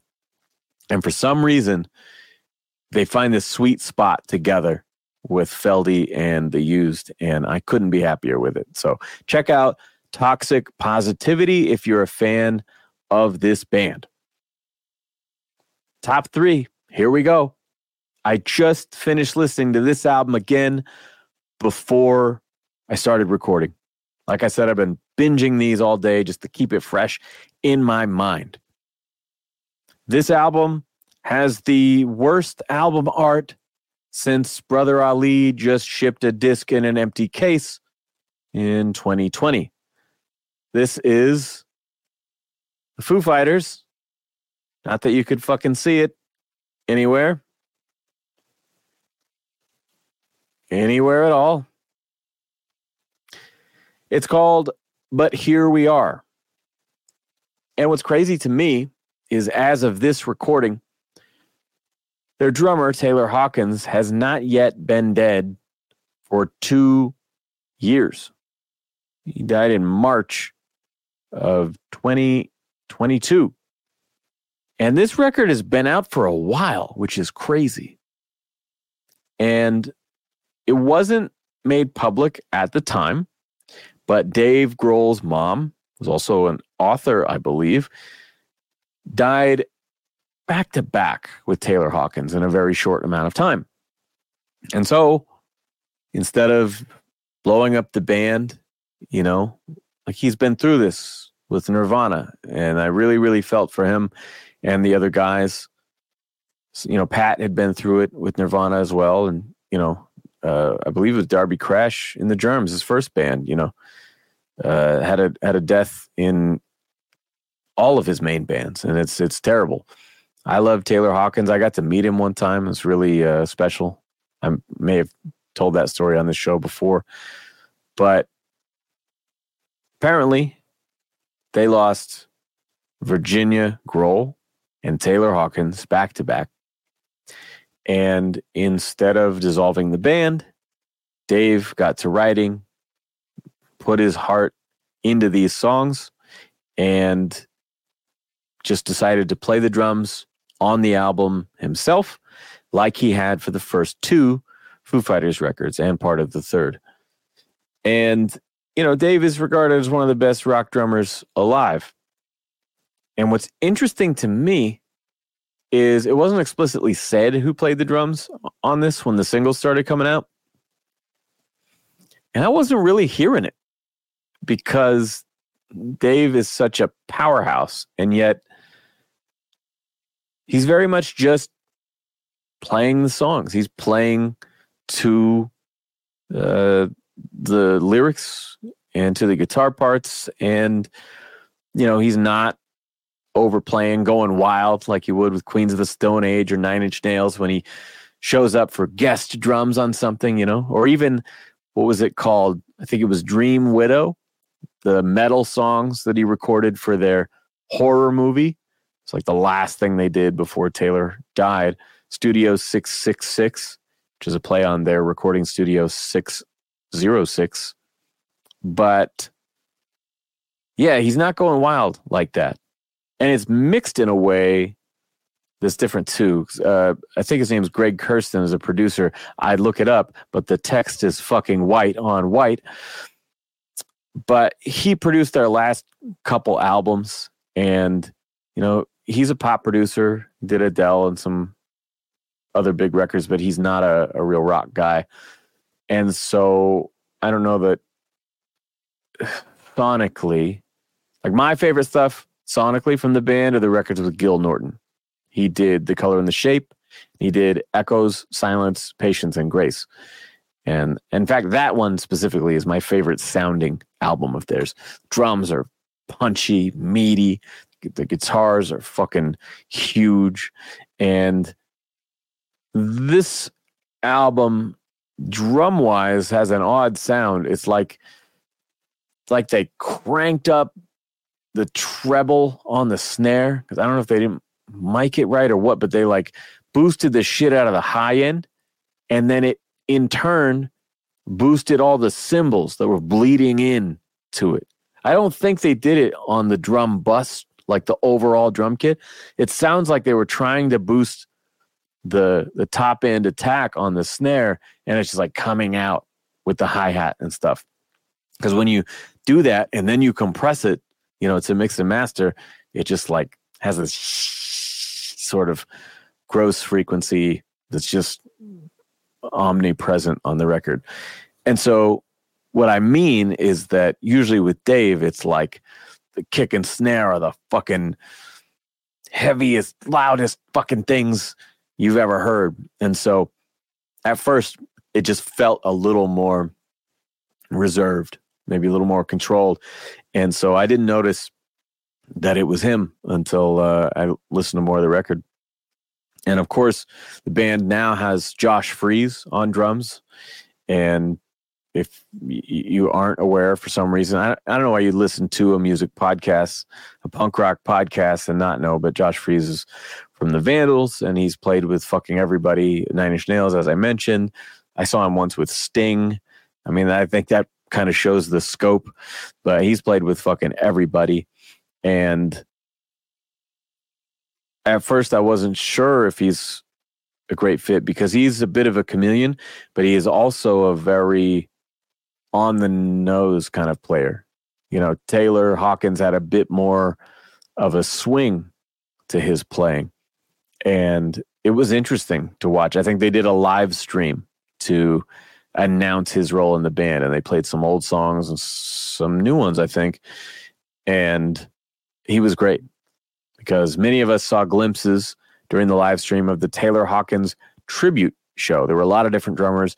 The standout being Shane Hawkins, uh, middle school age son of Taylor, I believe, was his uh, rough age, and he was just a monster. He demolished it. He played it better. Like he, I think he played Everlong and one other song, and he played it better than Dave and Taylor to me. I was like, holy crap, this kid's a monster.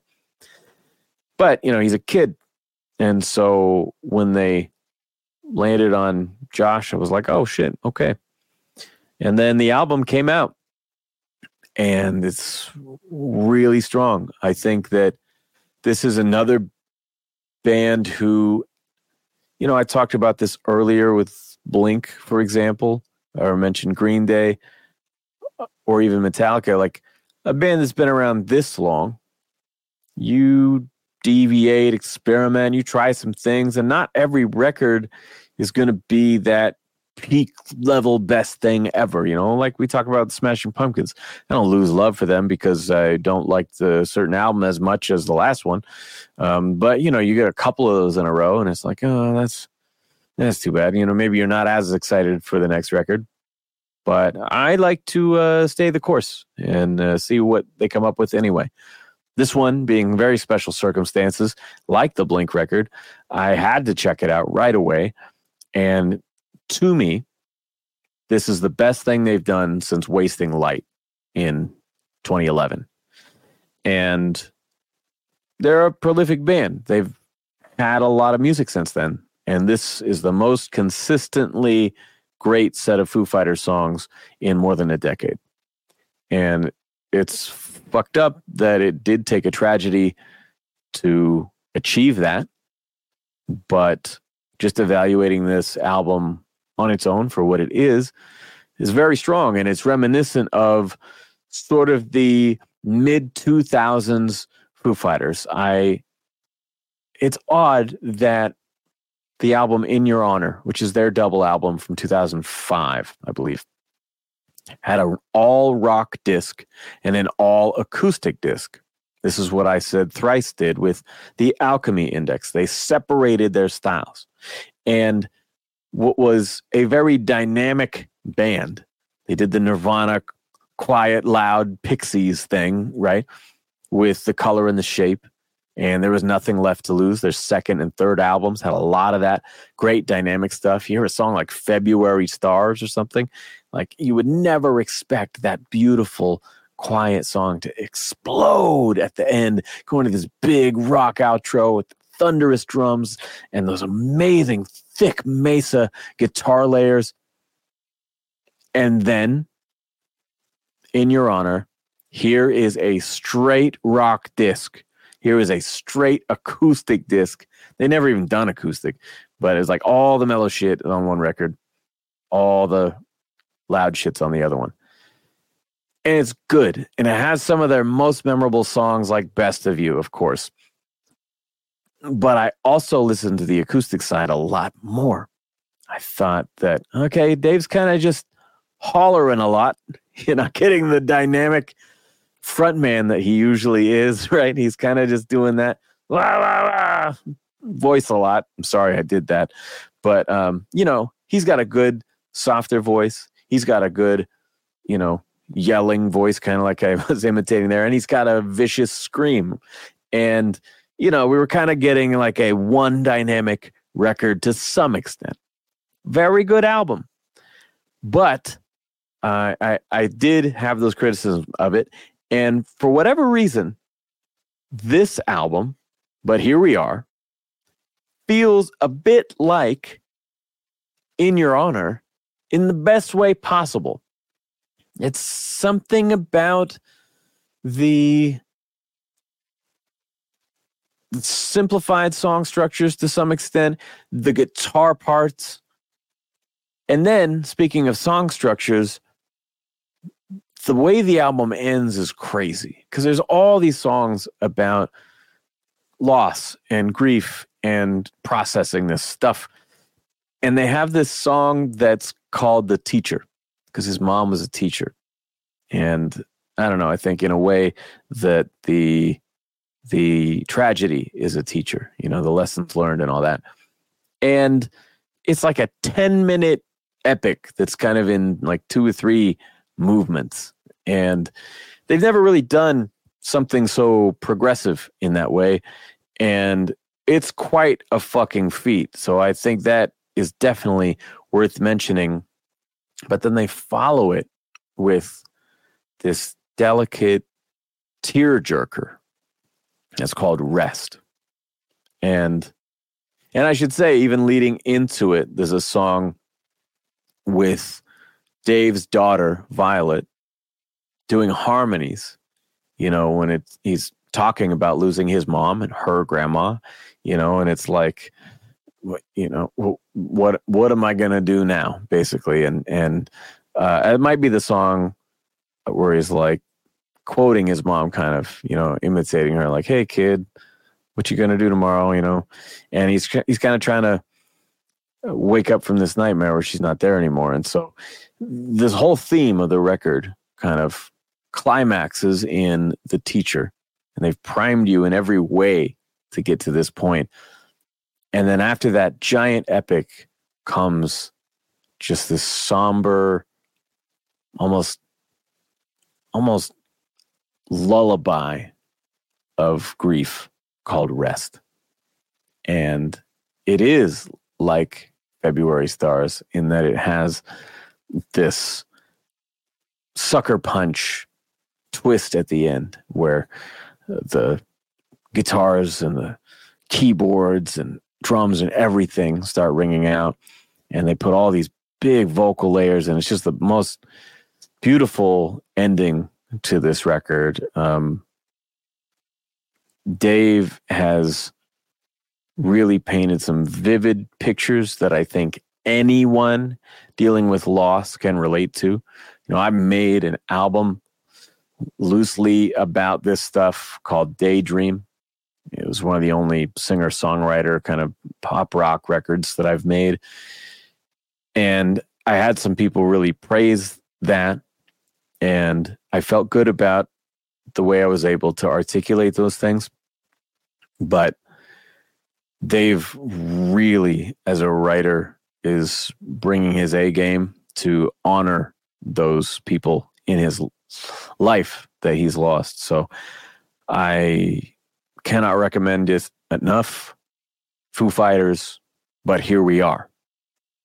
And now here we are in the top two, and we've got multiple genres left. So, any guesses as I sip my water and as I sip my soda that I'm sure somebody spit in? Player haters ball. First video podcast. How's it going? You tired of looking at my fucking ugly head yet? Huh? Can you see my cat sleeping right by the uh, microphone stand? He's been there the whole time. That's Bruce Wayne, Master Bruce, as I call him. And speaking of comic books, my favorite rap group around is Czarface. That's right. This is 7L on beats and production, Esoteric, and Inspectah Deck, the Rebel INS from Wu Tang Clan, as the two vocalists of the group. And these guys have been banging out an album a year since like 2013, 15, something like that. And when I first heard there was a Wu Tang spinoff that was like comic themed, I picked it up. First time I saw it, it had awesome artwork like this, like they all do. When I opened it, it was like a fucking like a eight inch pop up. Like you open it and it, it's like a pop up book of the Czarface character. It stands out at you and it's fucking crazy. I was so stoked. The record was all talking about comic books. It had no choruses. I complained about the guest singer on the Black Thought song. It had no choruses. It was just rapping, maybe some scratching here and there. One song had George Carlin samples. I've been sampling George Carlin for fucking ever. He was on my first full length CD in 2002. I mean, this felt like these guys are making this for me. So I'm sure I've reviewed their music on these top 10 lists before. They are the group I would most like to feature on my next record. I've even written a song about it. This is maybe the second podcast I've publicly mentioned that because I just fucking want to will it to happen. But this album, to me, is their strongest in years. And the great thing about that is it's their major label debut. They've been so prolific and so hardworking, cranking out these great records.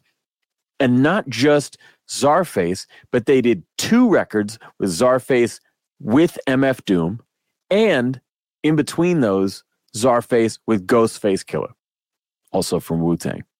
So these guys have a crap load of music. And I love all the records. They're all very good. But there was something special about those first two. They were consistent front to back, right? And as they went on, they experimented with different sounds. You know, that Doom album had way different types of beats on it. I mean, they featured Open Mike Eagle, right? You wouldn't think of Open Mike Eagle, Eagle for boom bap break beats. He and I have even talked about that shit. That's the last thing he wants to rap over. So when I bought this album, I was kind of blown away because I expected a little more of that diversity and uh, uh, less, certainly for a major label album, sampling break beats and to have that, you know, super up tempo, old school sound that the early albums had. And Czartificial Intelligence, as it's called, has everything that I wanted from the group and more because esoteric, like, here's the thing Czarface has made me appreciate Inspectah Deck as one of, if not my favorite member of Wu Tang in recent years and I bought a bunch of his solo albums as well. I, I actually did the math this year. I have more than 40 albums from Wu Tang and its members. It's fucking crazy. But Czarface made me really appreciate Inspectah Deck. He is constantly clever. He's very efficient. He's not like Ghostface is a big personality, right? And Method Man, like some of the star players in Wu Tang are big personalities, ODB, you know? And I think it's easy to get lost in the mix when you weren't one of those first albums to drop. Wu Tang did that big thing with, like, no, you signed the group and we all dropped together. And then RZA was like, all right, let's crank out all your solo albums. They didn't get through everybody. And so Deck was kind of one of the later ones to drop solo. And for that reason, I and many other people sort of overlooked his amazing fucking prowess on the mic. And that said, I've completely fallen in love with his music, but there are so many songs where Esoteric will have the best line on the song. Like he's very good about like they'll do this mic passing shit and they might have a great guest on there. But kind of no one's gonna get over on Eso. Like he's always got the fucking the memorable, funny wordplay. And this record is no exception. I remember the song Czarsenic was stood out to me. Um, but the reason that I, I talk about him is because in the last couple albums, it's less of a 50 50. And it seems like this is really Esoteric's passion project. And there are two songs on this record that are his best work in the whole series. And I, for some reason, I think it's because Czarface drops so fucking much. While I did go into the deck albums as I'm trying to uh, gradually complete my Wu Tang collection, I haven't listened to the Esoteric and 7L albums that uh, came out independent of Czarface. And so, in terms of the body of work that I know, which is these last 10 years or so, the song Mama's Basement and the song Marvel at That are Esoteric's best. So, number five and number 11, if you can see this, is it backwards to you? I think it's backwards to you this whole time. But anyway, left my comics in my mama's basement. Very simple chorus from a group that doesn't usually have a chorus. And it's a song about going back home. And maybe circumstances aren't great, but hey, remember those comics I used to read when I was a kid? Uh, I think they're downstairs. I'm gonna go get them, right? And you know, there's a great line. Oh, I should have written it down. Then it was like, uh, some of them are old, some of them are faded, some of them are something. None of them are graded, which is funny to me because I've talked a lot about how I don't really care about CGC uh, grading of a comic to tell you like, oh, this I'm going to give this book you have a score in terms of its condition, you know, and people get bummed out. They're like, oh, this is only a whatever the fuck. I don't like it as much. I only like my 9.8, you know. I'm like, ah, that's I don't want someone else to tell me I shouldn't like the the book that I love as much as I do because it was assigned a number. And so I'm not a fan of of that in general. And uh, he's not making a comment on that, just the fact that they're old, you know, your collection from when you're a kid before you know how to treat comics. And uh, I don't know. I love that song. Little nostalgic trip back home, digging through your old stuff, looking for it, see if it's still there and then marvel at that. This song is perfect. And these are two solo esoteric songs, which I feel like is a little unusual to have two solo songs. Marvel at that. It's like him and his kid, where his kid is yelling out a letter of the alphabet. You know, lots of rappers have done alphabet games, but it, the, the premise is they're on a road trip and he wants to name Marvel characters for every letter of the alphabet. And so not only does he do it, but he does it within the confines of a conversation with his kid. And so it's very amusing, um, very clever, well written. I just, it's one of my favorite things they've ever done. And on top of that, I mentioned wanting these guys on my next record. The first song I wrote for the album is called DC versus Marvel. And I've written a lot of comic book references in my rhymes. If you listen to the Bat Fanatic podcast, our season finale, that just came out, episode number 71. It opens with an edit of all of my DC Comics references in raps from 2007 to 2023. There's so many because I've been talking about this shit that I love the whole time. And that's why I said the Dark Knight of Rap ever since 2008. And so what I decided to do was like, man, you know, be fun. Like, if I could get the Czarface guys, what kind of song would I do? And I was like, man, they're always talking about comics. I would have to do a song that's about comics. And I was like, maybe I do DC and they do Marvel, right? That could work. And so I came up, it'll be DC versus Marvel. And so then I thought, shit, how am I going to write a DC Comics verse that's better than all the other shit that I've already said? How do I come up with more characters and stuff I haven't already talked about, right? And the closing song on my new album, Demented Inventive Energy, features DMC from fucking Run DMC. And we were talking about comics and we met at a Comic Con. And so my verse in the song, I'm going all in. It's super fucking tight and it's all comic references. So I just did that. And I'm like, how the fuck am I going to do it again? And then I'm driving home from work, which is when I had the thought. And I'm driving home and I thought, oh man, you know what would be funny is is there's a character named Zatanna. She performs magic, and her spells are made by speaking in reverse. So when you read her dialogue on the page, the letters are backwards. And so I was like, oh, opening line. Ain't going back on my word like Zatanna Zatara. I'll lay your ass in the curb like you're sparring katana. You know, she's uh, from the Suicide Squad. She got the fucking big sword and shit. And then I thought uh, Sean and Katana Murphy are the authors of the Batman White Knight series, and everyone calls her Katana by mistake.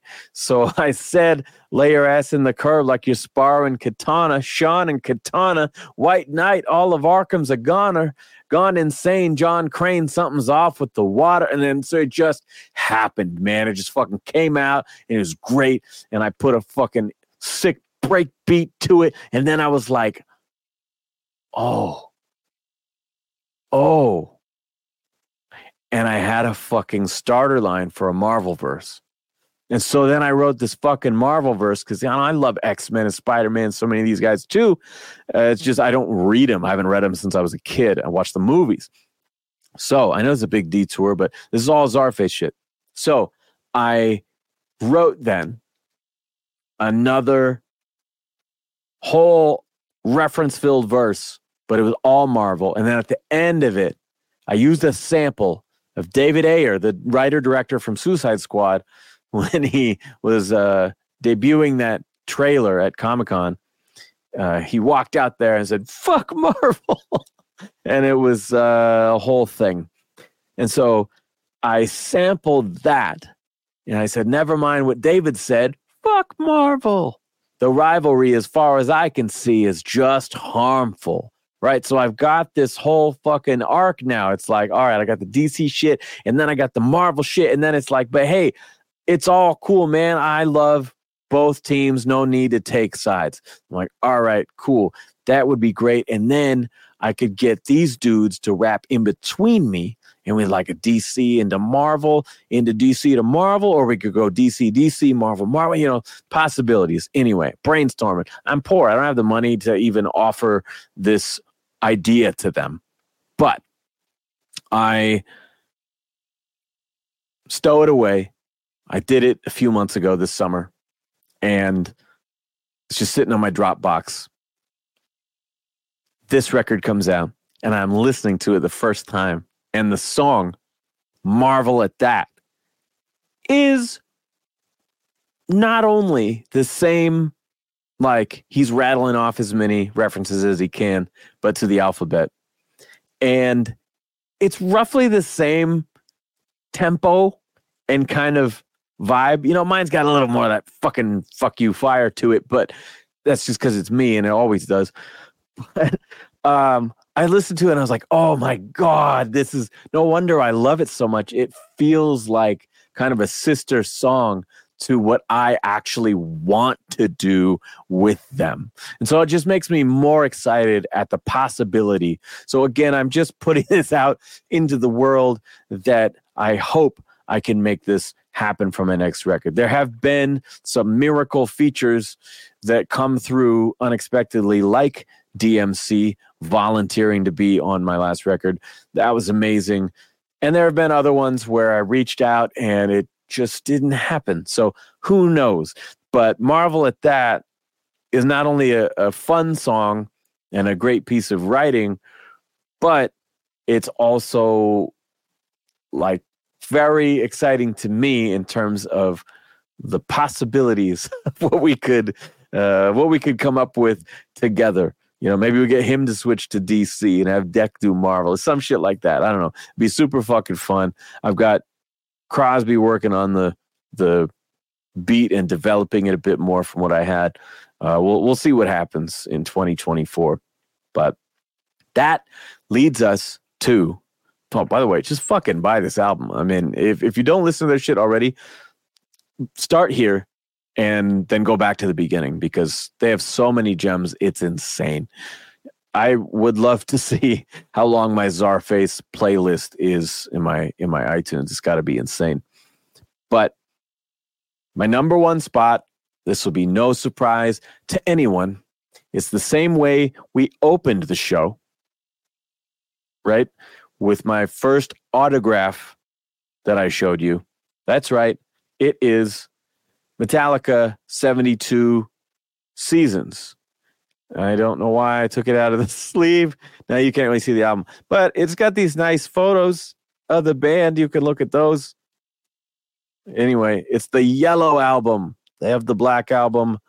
Now it's the yellow album. This is my favorite band. And their last album, Hardwired to Self Destruct, really knocked it out of the park for me. Over time, I felt like there are songs in the middle of that record that should be cut, maybe in the second half. And yet, it's so hard for me. I don't dislike any of them. I understand the lineage of those styles and where they came from. And I think it's cool to see him represented. So it'll be like, oh man, the album's feeling like it's slowing down. Maybe this one should get I don't know. It has that awesome fucking part though. Like, yeah, you can't get rid of that one. You know, so I had this sort of attachment to all the songs, even if I felt like it was front loaded a bit with the best songs. And uh, this album, 72 Seasons, is more consistent to me.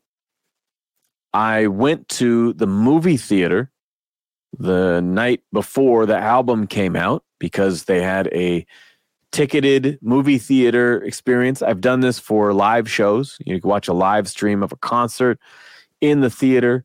You know, my wife most recently went to go see the Taylor Swift Eras Tour film in the theaters. And in this case, Metallica did an album listening party. So there were little music videos and interviews with the band, and they played every song in a loud theater with all their fans. And it was really cool. And I think the first song they released was called Lux Eterna, which someone corrected James and now he started calling it Lux Eterna. But that song was like the most short and sweet shit they've written in decades, maybe aside from the title track of Hardwired to Self Destruct. But it was like, it's in the key of A. It feels like straight off Kill 'Em All. It's got the double bass parts and everything from Lars. And it's a really cool song. And James is really fucking belting the chorus with hitting some high notes at his age. I mean, these guys are 60 now. And they're still playing fast thrash shit. And it's pretty much unprecedented. You know, no one was starting a speed metal band in their 60s. No one was starting a hardcore punk band in their 50s. And so, like, all these pioneers that are still around from late 70s, early 80s, you know, I mentioned uh, Jello Biafra recently, like, you know, all of those guys, they're the first generation of people who are physically aging through this really demanding physical music, this aggressive music. And I was so impressed with that first track. And when I went to the theater, I think maybe I had seen a couple other music videos. Uh, I think If Darkness Had a Son, you know, I'll also say on that note, because that title, there are lyrical moments on this record. Even the verses of Lux Eterna feel a little bit like Lords of Summer. And, you know, if darkness had a son and here I am, a bathe in holy water. It's like, okay, I mean, lyrically, there are times where I'm like, this is maybe not the sharpest. And then there are other moments where I'm like, oh, this is a James record, you know, like Hardwired felt like a Lars record because Lars is a master of arrangements. He'll take all of James' little riffs and he'll fucking run it through this brilliant prism that becomes these sprawling epic songs. And this record felt like a James record because it's got really unique vocal phrasing. You know, if you listen to a song like Shadows Follow, track two, I think that's my favorite song on the album. You know, the verses are like the the timing is so different from what he would normally do. Some of the melodies on these songs are so different than what he would do and like James's stu- studio performances have been amazing like, for 20 years. Even the Saint Anger record, which is not a good album, anyone will tell you that. The band themselves will be like, all right, we're going to play one from your favorite album. But his vocals on that record are still pretty fucking good. And so, whether he's going through rehab, recovery, whatever he's going through, he has always managed to summon that fucking power and grit of one of the most recognizable signature voices in the history of rock. You know, he's one of the best frontmen to ever do it. And yet I haven't heard him experiment and sound so fresh and excited as I have on this record it really gave me numerous moments of pause to like rewind and really appreciate the fact that he's this far into his career. There are more than 40 years into it as a band, and he's still pushing himself to come up with new shit. And I'm like, how are you going to sing this live? And I've seen him do some of these songs. And I'm like, yeah, he fucking does. You know, I know they play all the their songs a half step lower, but still, I'm like, I that is ambitious. It's fucking ballsy and it's interesting, and I really respect it. I think there are a couple criticisms of the album that are valid. For whatever reason, it could be like I talked about with the Foo Fighters, just miking, bleed, whatever.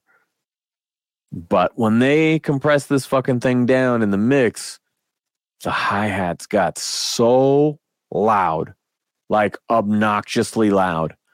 And if you know anything about Lars, it's that ever since And Justice for All, he likes the drums to be the loudest instrument in the mix. And so if the hi hat is really obnoxious, and the drums are turned up all the way, there's kind of no ignoring it. And instead of cutting out the parts where like he's keeping time. Like let's say the full band is playing and then they'll stop and the guitar part will play just for a second, right?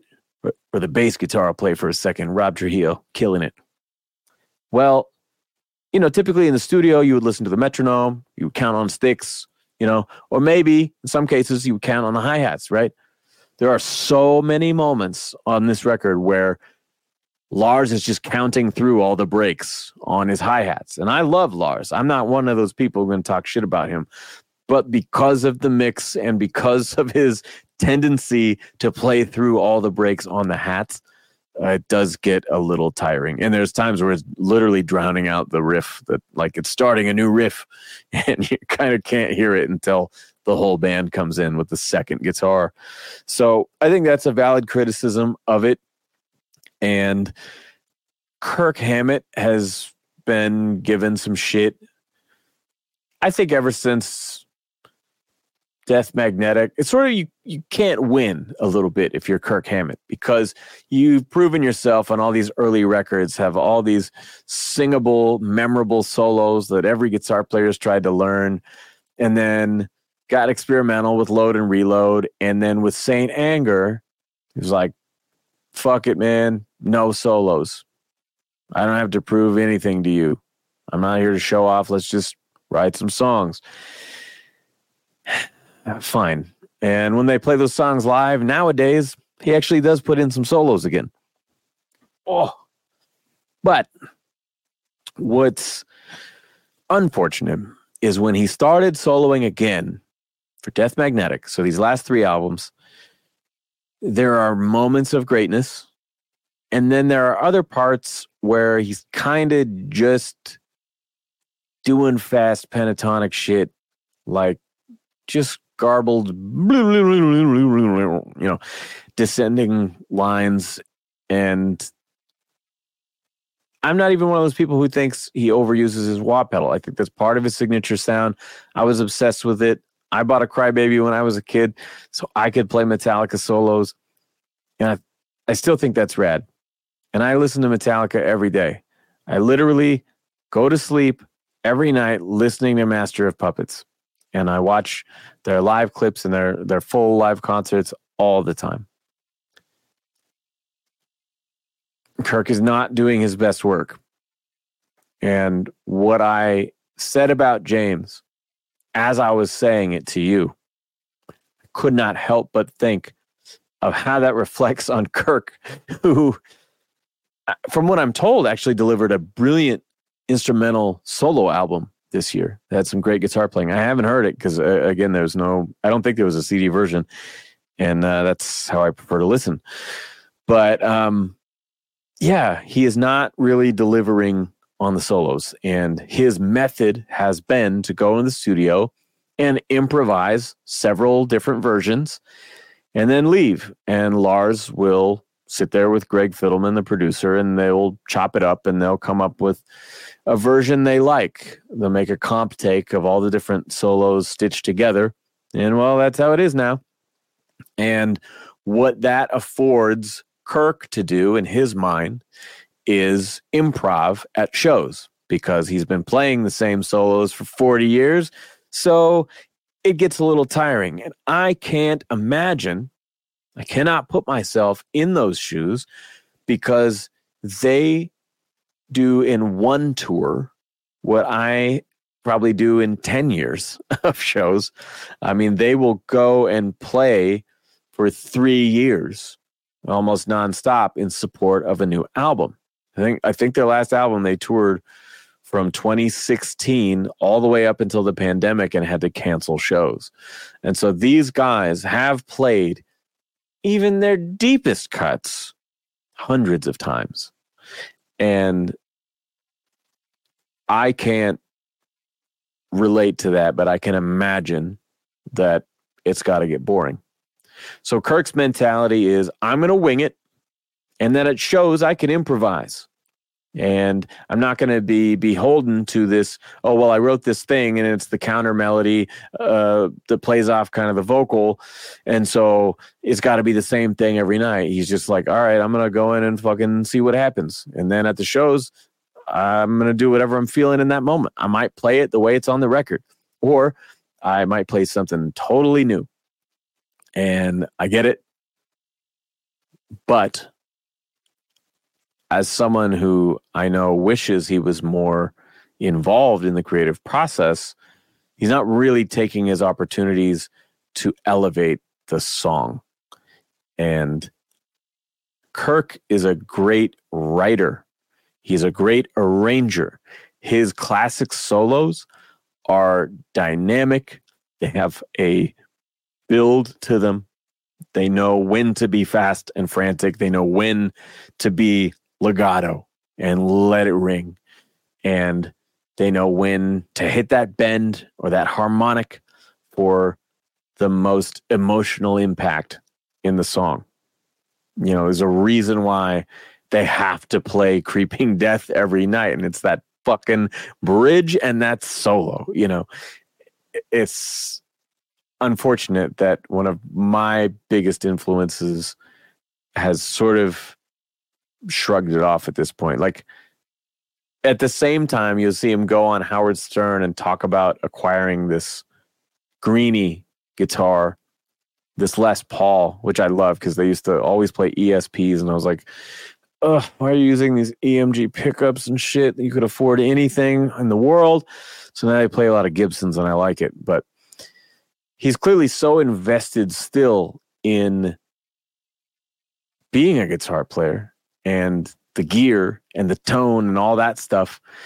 And so it disappoints me a little bit that he has lost the love for the craft. And I don't want to pile on because a lot of people have complained about this, but Kirk still has some great moments on the record. Um, but yeah, there's other moments um, where it's like, ah, geez, I we get one more take. I don't know, just try something. Um, but yeah, I miss him being a little more intentional with his parts. That said, this is a very consistent album, whereas the last one deviated a lot. You know, there's a couple slow, heavy jams in the middle. I think You Must Burn is a song that was compared to Sad But True. You know, there's certain beats that have like really interesting uh, vocals, like really cool ideas in it, and then they'll maybe do like a death magnetic, like they're you can tell they're thinking too much about the arrangement. Like I think even in Shadows Follow, the end of that song is actually laugh out loud funny to me because like DFS, I take a lot of influence from how they arrange a song in Metallica. Because if we're going to repeat something, we never do it the same way twice. So instead of going four times, we're going to go three and a half, or we're going to go four and a half, or we're going to do, uh, you know, we're going to throw this other chord in here and make it different. You know, lots of different things like that. And so when I listen to them, I've thoroughly analyzed the way they put their songs together. And so if they're like, doing a song like Atlas Rise from the last album. It has this insane fucking progression before it even gets to the verse, right? And as the song builds and grows and meanders, it takes you on this whole journey. At the end of the song, they fucking have multiple callbacks to earlier parts and then to the intro and then fucking end. And it's glorious. And there are times when they do it on this record where it's like, oh, yeah, you're really just like, well, Let's do it seven times. And so they'll play the same little fucking tag over and over and over and over and over and over and there's seven. and it's like Jesus, guys. Like we we get it. You want them all to be different, but like it's not a math game. It's it's a song. So there are certain moments where I felt like I wish they would let instinct override intellect a little bit um, but overall, really strong record. I think that Chasing Light is a good song that really stands out in my mind. I don't wonder, does this have a track list that I can read? Or is it all? Yeah, yeah, here we go. Sorry. These big fold out things are a little hard to manage. Um, yeah, Screaming Suicide. That's a good one. Crown of Barbed Wire, not my favorite. And it's one of those lyrical things. Like he talks about wearing this crown of barbed wire or whatever in the first verse. And then he continues using the same exact language in the chorus. I'm like, okay, if you're going to say the same thing over and over in the chorus, don't already say it. Like there's no, there's no arc to it. Obviously, I get the metaphor. Um, yeah. Anyway, "You Must Burn" I mentioned is a song. He said this on stage. That's about sort of the mob mentality on social media, which I think is funny because this song is you know it's not specific enough that it's like taking any kind of political stance or something but like on my record demented inventive energy i have a song called Maude mentality where i sample Maude flanders saying will somebody think of the children so much later when i heard him say oh yeah you must burn that's it's about those people on the internet with their pitchforks and stuff i'm like that's kind of funny um too far gone is another really strong song. And then it closes with, how do you say this? I always get it wrong. Inamorata. Inamorata. Grazie. That's how, whenever I can't think of how to pronounce a word, I'll think back to Inglourious Basterds, And when Brad Pitt says like the whitest version of any word, I'm like, okay, it's not that. It's not in a inamorata. It's got to be in a inamorata. so that song is the longest they've ever put to tape. I think it's actually a couple seconds longer than their Mercyful Fate medley of covers from Garage Inc. And um, everyone was talking about how long it is. It's 11 or 12 minutes long. And I thought, oh, wow, okay, that's quite like they're, they're topping Bleeding Me and Outlaw Torn and Master Puppets and so many of these epics they've written.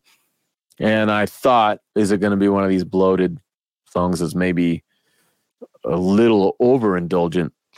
It's not at all. I remember in the theater watching it, and when the song was finally winding down to close, I was like, "What? No, no! There's got to be more." I, th- I, thought that it was going to be twice as long because it is a 11, 12 minute song that feels like a five minute song, and I, I was very impressed by it.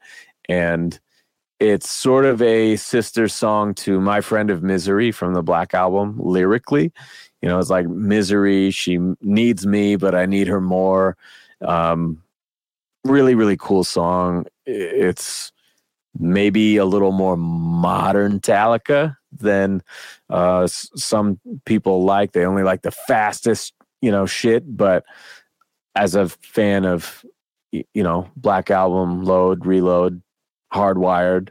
I really, really like this song because I can appreciate the Tony Iommi bluesy metal influence in James's guitar playing. And uh, this is a great example of it. And the song just has a really nice build and takes you on a whole journey.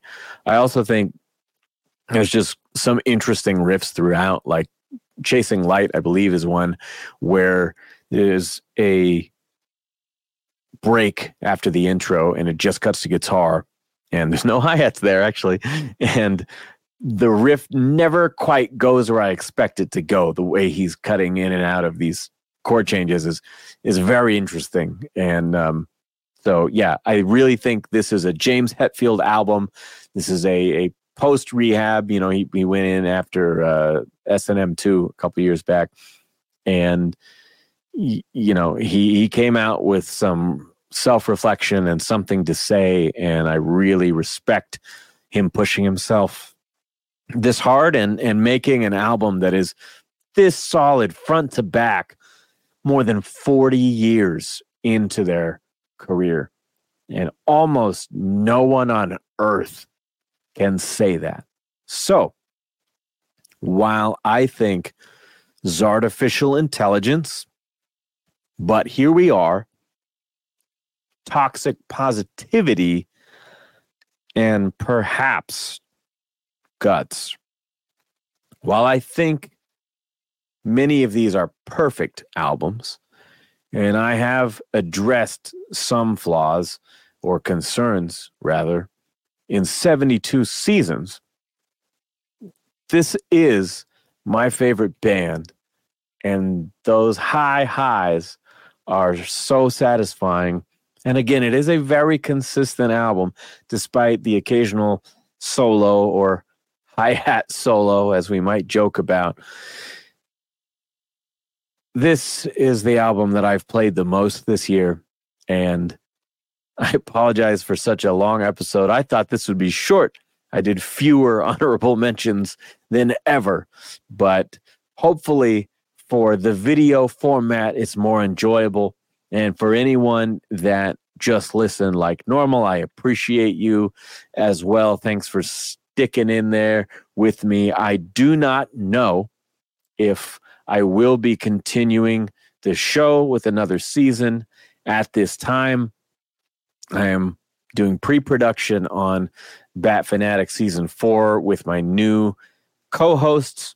So this is not a priority just in terms of it takes so much effort to book and find guests for the show. So at this time, I don't have any plans to revive the Take 92 podcast, but I may pop up on occasion to break down, excuse me, break down a new album or to review some of my favorites like this. So thank you again I believe this is our eighth annual top 10 albums of the year.